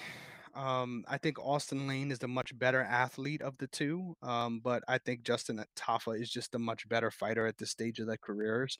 I think given more time, I think we might be we might look back at this one and say, "Man, how the fuck did he beat Austin Lane?" I genuinely believe that. I think he has a good ceiling in heavyweight that we don't really see out of other guys. Um, obviously got knocked out by Greg Hardy, so he became a meme. Um, but the dude is a fucking athlete, man. He's huge for the division, and um, yeah, man. I I just think when it comes to this matchup, um, the first the first go around, it wasn't looking good for Lane early, um, and I think we're gonna sort of sort of kind of pick up right where we left off. I think this one is going to be a little bit more competitive, though. I won't be surprised if Austin Lane comes out a little bit more desperate, right, to try to close the distance and, and end up in clinch scenarios. Um, but yeah, I'm still going to go with Justin Tafa here. See, this is one of those where yes, I uh, what you said, especially at the end there, where I felt this is you know it was when they started the fight. Obviously, it was only like 30 seconds long, but felt Tafa was already the better fighter in the in the first go around, let's say. But and uh, I do feel that Austen Lane has had some very good fights, and I I am a firm believer here that if Austen Lane can get this to the second round, that this could be a different type of fight. But I do feel that that won't happen. I think Tafa's a more experienced fighter, obviously, but I think a much better fighter as of right now, a bigger guy, and uh, I can't take anything away from him. I think I'm a humongous fan of of heavyweight southpaws. I, I've always been, and I think that this is one of those times where I think he finishes the job against Austen Lane and kind of moves past his chapter that that he's been that he's had, I guess, since probably he's probably been in this type of camp since like May of fighting of thinking about this one guy. I think he's tired of this this one guy, and I think he kind of makes this a three minute performance and uh, finishes finishes Lane quickly. I like it. That makes a lot of sense to me. It's making sense. Uh, the math is mathing. Next up, some would argue the people's main event. Manel Kape at minus 340, coming up against Felipe Dos Santos at plus 280. Sean, you have the pleasure. Lead the dance. Let us know how you feel. I think everyone feels the same way here. Um, every time I think of of what do you what do you say, Manal? Is that what is that is that how you Yep, pronounce it? Manal Okay, Kape. good. See, I, I can't get anything right. So thinking of Manal here, I think everyone was excited to see that fight against him and Deiveson Figueiredo whatever it was supposed to be three, four months ago. And it just never could happen. Obviously, Deiveson going back and forth on weight classes. And then he was supposed to fight Kai Kara-France, and then that ended up not happening. So I feel like this is like a third alternate of who he was supposed to fight. And I think, I think honestly, I think the um the betting line is a little little little less steep than I wanted it to be. I think it should be a little bit more, but I think I think Manal is a much, much, much, much more dominant fighter than Felipe, and I think this is a people's main event because it's going to be a show for sure. I, I think um, this is something where you people start to pay attention to the flyweight division besides the top three fighters in that division. I think I think Manal is on his way, and I think we can see Manal in a title fight within a year and a half's time from now. And I think this is just one of those fights that just adds to the resume, adds to the career win loss record, and I think he'll blow right through Dos Santos. And I'm not taking anything from Dos Santos. You know, this is a win for him, regardless. Taking this fight on a shorter notice, let's say, and uh, you know, getting your name out there. You're you're basically a very, very, very green as grass prospect here. Mhm. And uh, you know, I'm not sure what his future will necessarily hold, you know, moving forward, but I do think that this could be a uh, a nice showing here. He's super young. I, I I believe he's only like 22 years old or something. Like, you know, he's got a lot of potential. I know he's undefeated, but I think this is there's levels to this game, and I think Manal will make quick work of that. You know, I'm not gonna think it's gonna be like the 292 card with um what's his name with uh oh my gosh what is his name? I'm forgetting. Um with uh with Mario Bautista and taking that fight and you know thinking that because it was such a short notice fight that it would be so one-sided. But i think Manal goes right through him and i think this sets up a uh, nice fight with Kai Kara-France right after again I'm loving it. I'm loving it. I am also going with Manel Kape. I'm gonna be honest. I think if he's able to start fighting regularly, right, like within the next couple of months, I think he has star upside, like almost like similar to Derrick Lewis. Like this dude is a fucking character, man, and I hope we can see that as well as we saw it in Rizin. Because obviously, I'm a big Rizin guy. His run in Rizin still is one of the most impressive things ever because every time out he was like Felipe Dos Santos, a huge underdog, and even in the fights that he lost, the man just put on a show. Um, I'm a big fan of his game and his swagger, like his personality. He has the very uh he's an antagonist, right? And I think nobody likes nice guys anymore. I think you you can be uh the Stephen Thompsons of the world and nobody cares, right? It, but a- as soon as you start being a dick to other people, uh for some reason people get behind that. So um I could really see him having big time star potential and I won't be surprised if he wins and just goes on like a fucking 3 minute diatribe uh, like Derrick Lewis did, and and get some fucking uh, clicks because of it. So um, I I think Manel Kape's upside skill wise a little bit shorter. Honestly, I'm not a big fan of his energy expenditure. I think obviously he's huge for flyweight, so that plays a big factor in it. But keep your eyes on the scales in this one. I think if if there's any sort of issue for Manel Kape making weight, um, the move to bantamweight might be imminent, literally. Um, but I'm telling you, man, this dude is fucking huge for flyweight. Promise you guys.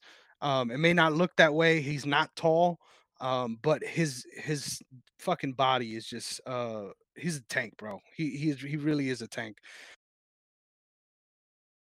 Next up, our co-main events of the evening. We've got Tai Tuivasa, El Shuivasa himself.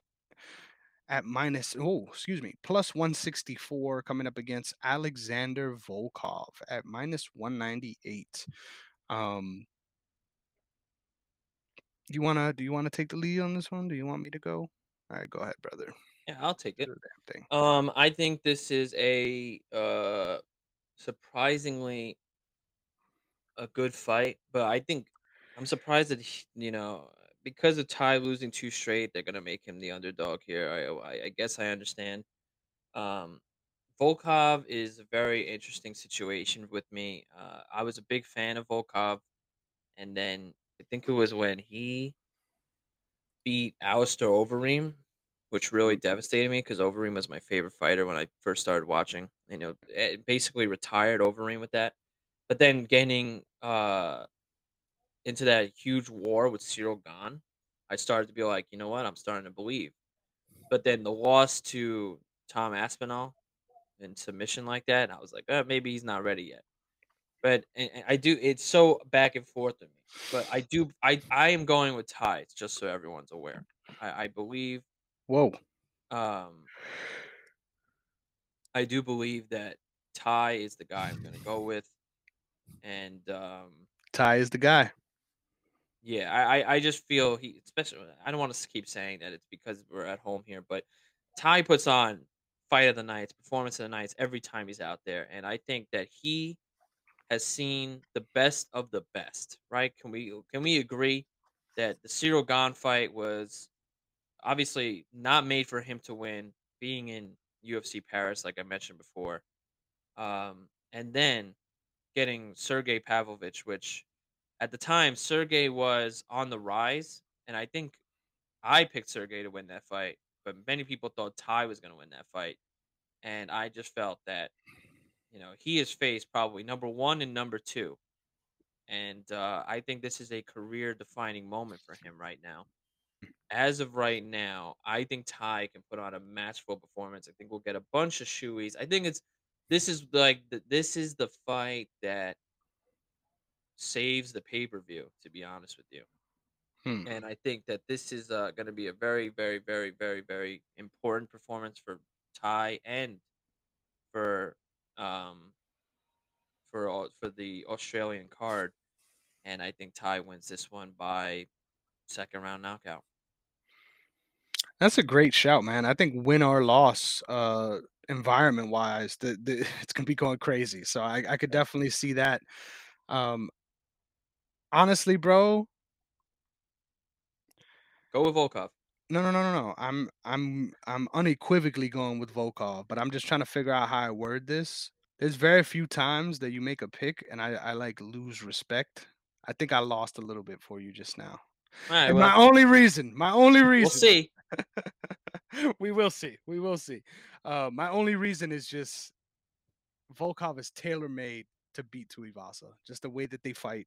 Um, obviously, we saw Tuivasa hurt Cyril Gane, so that that plays the factor, right? It makes you makes you think about what's possible. Um, I just think Volkov is just such a, a technician when he's on his game, and I think he really has a lot to prove. If anything, this is a more pivotal moment in his career than Ty. I think Ty loses this, and it's kind of like, hey, it's all good. you're still you're still gonna come out here. You're still gonna come out here and do the damn thing next time you're out here anyway. I think he's already overperformed based on his skill set as far as how far he's been able to get up the rankings. To be honest, I think the fact that he's gotten up this high is uh anything after this is really gravy in my opinion. Just because I Well, never eh, saw him coming up uh, this high in the division. What were you gonna say? uh, no, I he jumped up in this division because I felt like he had a very overbloated uh, performance against Derrick Lewis, who I felt at the time should not have been number three or number two in, in the heavyweight division. Uh, The heavyweight division is one hmm of the I think weaker divisions, uh, especially at that time period. And uh, you know, getting Ty two bangers to fight, and you know him beating Derrick Lewis. I think he was like fourteen to thirteen at the time, and just beating Derrick Lewis, who was clearly on a losing streak, who wasn't you know at his at his peak at that moment in time. Obviously, he looks so much better now. He looks like he's in great shape but at the time, I felt like he was on the spiral towards heading, you know, out the door.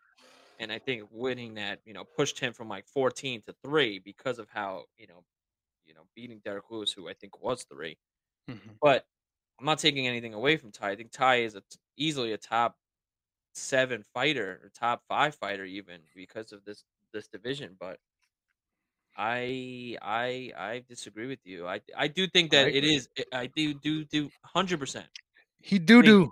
I do, do, do, do, do.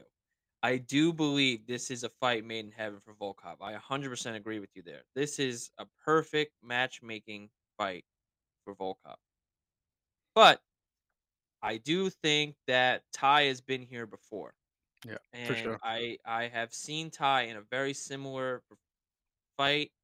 I've seen him go up with against the Steven Struves of the world, and Jesus Christ, Steven Struve I think was the most overhyped fighter I think I've ever seen. But Shout out to Stefan Struve, man. I'm a fan of his, but I I I, I understand entirely why you feel that way. But I I you know, he has taken all of the hype fights, the Greg Hardys, who Greg Hardy should have never been a hype, but was. The the Sakai's where I remember that Sakai fight, everyone thought Sakai was and Ty were per 2 perfect matchmaking, like, every fan was a fan of both of them and the way he dominated Sakai in that fight, and then obviously the Derrick Lewis, the elbow. That elbow to Derrick Lewis completely turned Ty's world uh, uh, you know, upside down and created this. So I think it was a i- incredible uh, run, and then I think he had a humongous jump from the Derrick Lewises of the world, who were sort of in the real world. I think he was like a number nine, ten type fighter, even though he was still number three. And then you're going to Paris to fight Cyril Gane, who's arguable, who was a number one contender, who was an interim champion before that. You know, that is a humongous jump. And then you're going against Sergey, who is, I think, better than Cyril Gane now. So, like, losing to Cyril Gane and then fighting someone even better is a humongous, even even bigger of a gap. So I think getting someone like Volkov, who I don't think is a top four, three, five fighter right now. I think he can be, especially with a win here. You could probably be in the top five for me. But I think taking a step back here, fighting the guys that I think he believes he's fought before and had a similar game plan for before, I do believe Ty and uh, obviously being in Australia, I think that definitely plays a factor. And I think this fight is made for uh, hoping and praying that Ty wins this and completely electrifies the Australian crowd because I think the Australian crowd is in for a, a, a longer night than usual. Granted, there's a lot of Australian fighters there, and I get that's where the hype will keep the fans going. But this is nothing compared to you know other UFC cards, especially UFC cards in the past. Um, Mhm. like I said earlier in the show, they rushed this fight. They rushed this card, and I think Ty is going to be one the one of the ones that saves it. If that makes any sense. Honestly, bro, I'm gonna be rooting for him with you, but uh, I just I can't see the world. I can't see the world. But I'm excited. I'm excited to watch this one now because I feel like the stakes of this card in general. Now we got five different differing fucking um, matchups here. So, uh because I know we're both picking Adesanya in the next one. Um, but wait, Come we got man. we got five differing uh, head to heads uh, this week. So makes for an uh, an important, fun uh, night of fights than we expected. For our main event, we've got Israel, the last style bender, Adesanya, coming up against Sean Strickland on short on the shortest of notice possible. What are your thoughts and feelings, please?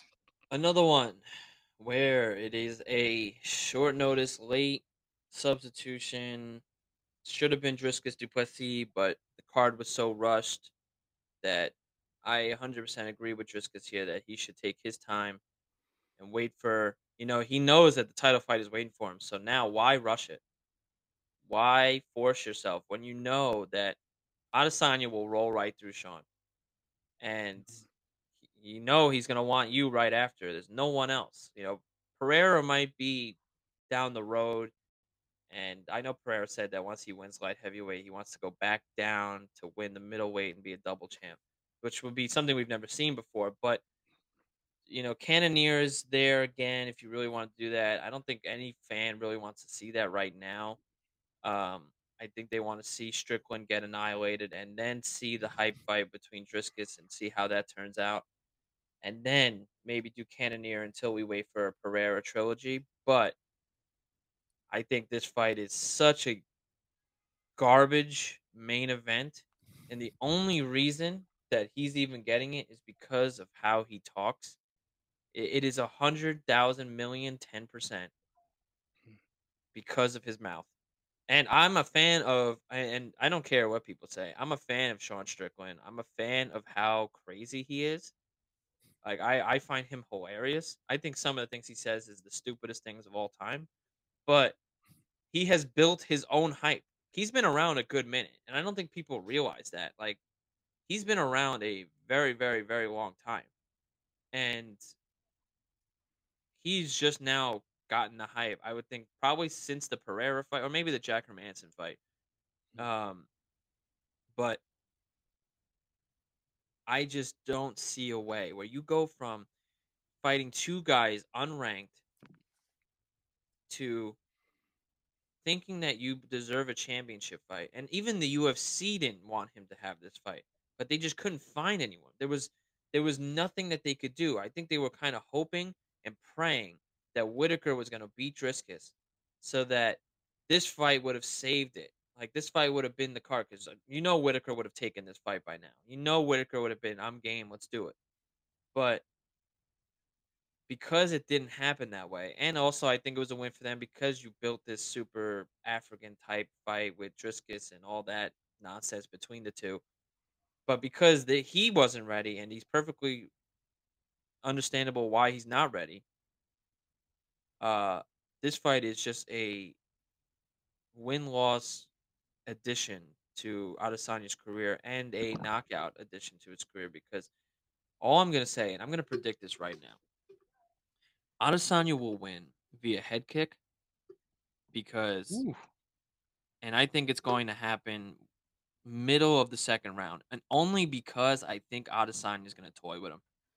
I think this is one of those Anderson Silva, Anderson Silva type fights where Anderson just realized he's on a different level. Hopefully, it's not a Chris Weidman situation, but I do believe that this is one of those scenarios where Sean Strickland has technically, in the statistical department, one of the better defenses in the middleweight division. But I think Sean Strickland is very, very, very much a uh, a response type fighter where he responds in the moment. Where if he sees the kick, he's responding to where he thinks it's going to be. And there have been a lot, a lot of film that I have seen of how open he leaves himself. Where, especially on low kicks and high kicks, and I see a situation where Adesanya is going to beat down on the body or the you know chop at the leg early in the first round. Kind of keep the first round very mm-hmm. very light, very boring to the to the casual fan.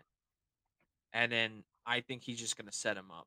You know, constant you know combinations and keeping the leg low, and then he's going to force it to the outside. And while Strickland's pressing forward, he's going to feint the right and go with a left high kick right to the fucking chin, and Strickland's gonna go right to sleep. I I just see it a mile away. He's uh, he's a very much of a reaction type defense defending fighter, and he's got great skills in that. I'm not taking it away from Strickland. He's a top five, maybe even a top ten middleweight, maybe top five because it's a very light division. But there's no way that he deserves to be in this title fight. I think this is an absolute wash of a fight and a uh, red jewel onto the uh, championship belt moment for Adesanya here, and it you know he it's a defending moment, let's say, and uh, he defends his belt and really just gets himself ready to fight Dricus in about four to five months from now. I love it. I couldn't disagree with you at all. I am a hundred percent gung ho about uh, Israel Adesanya not only beating him but styling on him until he gets a knockout. Um, I think it's actually going to be from the hands, though. I, I I feel like the same thing you were saying as far as being reactive, right? Like just being in a position where you can tell um, it's very uh, hair trigger reactions to what's happening in front of you and it isn't even a big adjustment right like it, it's kind of a small adjustment staying planted staying rooted on your feet um, i think honestly this one can end up being a little bit boring more so than anything i, I feel It like can't be. uh, Eric Nicksick Eric Nicksick i think it will be uh, for stretches because Oh, oh yeah, um, I think Eric Nix I think Eric Nicksick is going to really drill it into him that he can't bite on these feints and that he needs to really focus on pressuring. Um, but I think that's going to lead to a lot of moments where instead of uh, being reactionary, like he usually is, he's kind of just walking away from hmm Adesanya.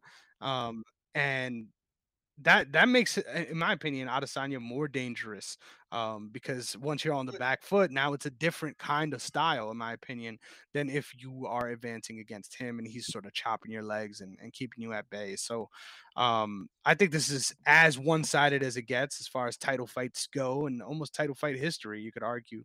Um. I think there is slight paths to victory where things can get interesting, right? It requires a lot of things to go wrong for Adesanya um, but who knows, right? Maybe he comes out with a singlet, uh, starts dropping low for for for takedowns early and often, and, and makes it a little interesting. But um, I just don't really see that happening. I just think he has too much pride to even follow his team's game plan to a certain extent, and that that will ultimately be his downfall in this one. So I am in agreement. The last style bender is about to bend the motherfucking styles all over Sean Strickland's fucking head. Let's be real. I Um, think but now press go conference ahead, is brother, going sorry. to be the best part of the entire weekend.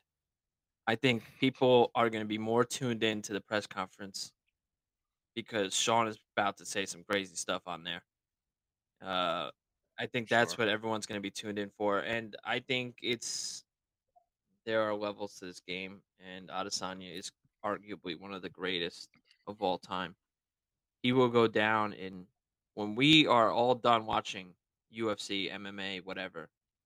Adesanya, I think, will go down as one of the top ten fighters of all time ever because of what he's done, and uh, I would say even top five. But obviously, losing the belt to Pereira was a significant moment and especially who knows how it turns out when I do think they'll have a trilogy down the road.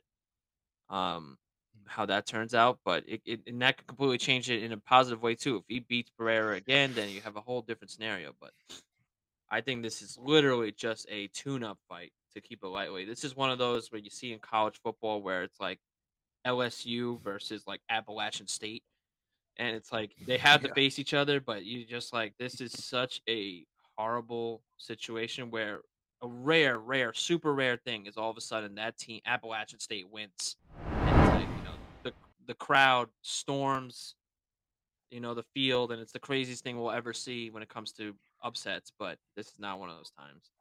This is one of those 52 nothing routes I see happening here. And uh, while I think it's going to be boring, like you said at first, I, I was confused, but I do think I don't think it's going to be a Cannonier fight where it's um, very, very boring throughout the entirety of the fight. I do believe, though, like I said, that the first round is going to be pretty boring, technical, kind of feeling out the process, seeing what Strickland's about, how quickly he feints, and I think it's going to be one of those where Adesanya just, like I said, kind of toys with him, sees exactly what he's jumping on, and finds it. And I, I, I would go with punches usually, but I feel like this is going to be one of those different ones where Adesanya's legs, I feel, are one of the best in the game, and I feel like he hasn't been able to capitalize on that highlight reel head kick or you know crazy question mark kick, something out of this world that he has been so well known of doing to come up in his career. And I think this is that fight where you can look back and see one of the better knockouts, like they do with Alex Pereira every time they show show him against Sean Strickland, where the the Sean Strickland walking in like this makes no sense why he's running into Pereira's left hand like that, but he does it. And I think it's one of those where Sean Strickland's going to be a highlight reel for when Pereira and Adesanya meet again. You'll just see the him get knocked out twice in in, in the future. Literally. And with all his shenanigans, I'm not gonna say I'm gonna be upset to watch it. I'm just I'm not gonna I'm not gonna be opposed percent, to watching hundred him get his ass kicked on Saturday. Uh, but just like that, we're finished with our main card picks, and it's time for my favorite, the draft. It's time for the draft, baby. This week I'm getting the first pick. No suspense. The last style bender is my pick. Please proceed however you'd like, brother.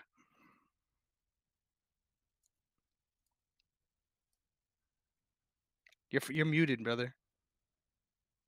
Yes, I know. I'm Oh, thinking to myself. All right. okay. Sorry, sorry. I was I was cursing you out in mute. All right. You want to know the truth? There you go. I know, I know. That's why I said it. You know, you got to make right. sure the people know too. Absolutely. All right. Um, I get two picks here. So there's there's a there's a couple good ones here to take. So I'm gonna start off with a Jack Jenkins and Okay. Manel Kape Kape. Hey, I like it. I like it. Great picks For all right now, around. that's what I'm gonna do. I, I like the kids on the come up. Uh, I'm a I'm a big fan of both of their careers coming forward. It's not just about this fight. It's about you have to Mhm. really game plan for the next three, four, five fights ahead. And I think they both all both of them have great futures ahead of them. So let's do it. Man, I couldn't agree with you more. This one's tough. This one's tough because I really wanted Jack Jenkins, but I just knew he wasn't coming back to me. Sorry, buddy. TBH. Uh, no, you're fine. You're fine. Um, so what do I do here? There's a couple different options, to be honest. Um, I think there's two particularly that are speaking to me a little bit more, so I'm gonna go with those. Give me back to back Carlos Ulberg, as well as someone that I'm surprised that we have allowed to fall this far along the rankings. Uh, just because it's a one-sided fight. Give me Nasrat Haqparast as well. Oh, okay. See, that's that's a that's that's a good one. Uh, that'll be a W for you for sure this week. Um, okay. So Clip I it. got Clip it for when I'm sad. I got two now, right? All right. Um, hmm. Okay. Your last two. So game, give me. Hmm. Give me Ty Okay. because I know you're gonna take Volkov at you know at the end. And uh. Hmm. Hmm. Hmm. hmm. See, this is this is one of the tougher ones. You really think Ty has more upside in this economy? For real. No, but I'm a big fan of what the UFC will do for him. That's true. Yeah. Shout out to Mark Hunt though. He is a huge well, yeah, definitely. Um, he is a huge um UFC fan favorite, and I think they'll always throw him as a main event in a fight night if his career ends up going on the on the wayside. But I will take, like I said, I'm going with Ty, and then to finish it off, I don't know how I feel about this in the future, but give me, give me Jamie Mullarkey. You'd rather have Jamie Mullarkey than Alexander Volkov. Really? I For don't real? like. I know. I well, I said I'm gonna let you take Volkov because I don't want to do this constant all the time, picking two fighters at the same time. Yeah. And then losing and winning and losing and winning. I I, I like it where you could do it every once in a while, but I don't want to. I've done it two times in a row now. I didn't want to do it a third time. But yeah, obviously, I'd rather have Volkov than Jamie Mullarkey. I, I don't think mm. Jamie Mullarkey's future isn't the brightest. I do think he can still be a two out of three win type fighter, For but. I think Volkov has a much better looking career. But I don't want to do the constant. Oh, I went three and one because I chose both of those guys. So Yeah. you know, I, I wanted to change it up a little bit. I like it. I like the strategy here. I don't agree with it, but I like it. Yeah, I don't I agree like- with it either at the end, but I didn't want to do Ty and Volkov at the same time. No, it's fine, bro. I totally understand. I'm just teasing you a little bit. Um, this was a fight card where the first pick really fucking mattered. If you ask me, really fucking mattered. Um, was kind of close to going with Sean Strickland and saying "fuck it," we'll just take the L. Um, yeah, me too. Honestly, you're Because right. because I think he's he's got a lot more wins in that division too. But too. um, I, I'm fine with going Volkov. I think he has always had top five potential, and it's about time we start actualizing it. So, Yep. with all that being said, we wrapped up on our preview for UFC 293. Sean, this was a blast as always.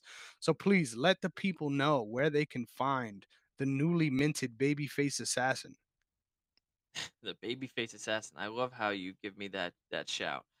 Um, you can always find me on Twitter and at Sean Negron 26 and my own website bsreports.org where if you ever want to get interested into being a part of any sort of sports in any way writing podcasting documentary type stuff anything in at all you need some help, you want my help, you don't want my help. But if you want a platform, you can always reach out to me. Uh, there's, I have no strings attached. You come and go as you please. You do what you want, and you just have fun with it. And uh, I leave it up to everyone to just do and be who they want to be. And I don't have any filters, so you can always do that. You can always reach out to me at any time, and I will always help you any way I can. We love it. We love it. You can find me at Negron MMA on Twitter, X, whatever you want to call it, as well as Chris Negron underscore on Instagram. You could also, most importantly, follow the brand at OTS Media Co. on YouTube. On all platforms and OTS Media on YouTube. Always get that mixed up. Uh, but I get it mixed up, so you guys don't. So make sure you check us out on those platforms. Got a lot of fun stuff coming with the start of the NFL season, and of course, all the other great uh, shows we have going on at OTS. So make sure you follow. What about what about the TikTok? You're right. You're right. Thank you, sir. man. Make sure you're following the TikTok as well. It's the same as the Twitter Negron MMA. So make sure Let's you're go. following me there as well. Um, it, it it's kind of like me promoting the article that's gonna go up on BS reports before I know before I know that it that it, it's actually ready. That's how I that's why I left TikTok out on that one. I'm like, Yeah, you uh, can't I- TikTok still not out, man. active yet. Uh, but I will be very soon. So got a lot to look forward to on the horizon, and the the most important one is me debuting on BS. But besides that, once again, Sean, we wrapped up another fucking awesome episode. Can't wait to see you guys next week on the UFC traveling circus. I don't even know where we are anymore. I don't know what's next. I don't. I never know. It's kind of like, hey, oh, this is happening. Um, I heard of this vaguely three weeks ago. Um, this is the main event now. So who knows? I don't even know what the next card is. Couldn't tell you. Couldn't tell you if, if I had gun to my head. bro. This is disrespect right now. This is it's Mexican night, bro. It's Grasso Shevchenko too. And it's not It's because I'm not anticipating that card. That card is 10 times better than this card. Bro, it's just because the traveling circus of the UFC. There's, there's too much going on. Absence makes the heart grow fonder. Just think about how we feel about football right now. If we had a little bit of that, just a little bit, then I would be like UFC Noche, man. Next week, I will be on top of it because there's so much to look forward to. But as of at this point, it's kind of like uh, we're watching a shit sandwich continue to spin around the carousel, and no one's picking it up at the all-you-can-eat buffet. Uh, right. So we'll see. Next week we got a lot more interesting stuff. Thank you for redeeming my rant because you are right. We've got a card to look forward to next week. So catch us next week to talk about it. Is- Sean, closing remarks because I'm yes, people. yes. This is my people here. So this next week's card is gonna be very important to me. So I'm making this this bet right now because it's only for me to lose. If Sean Strickland wins on Saturday night, I am canceling myself from next week's episode due to the pain of how badly I just talked so bad about him of winning this. So if Sean Strickland wins this, and I, it, because I know people think there's actually a slight possibility because of the Sean O'Malley fight, it would be you know the the Sean trios, Shawnee Juniors are all out here winning fights, but I will have to take myself out if Hey, I'll be Sean here Strickland alone. If. Sean Strickland wins, I'll be here alone talking about how women should be in the kitchen. That that would be that would be my entire analysis. we would have to do that. uh, of Yeah, literally yeah. of of this card would be just man feminism has worked in reverse. This this was not what you guys wanted. Uh No. that would be the entire episode if sean strickland wins Absolutely, can't let it happen.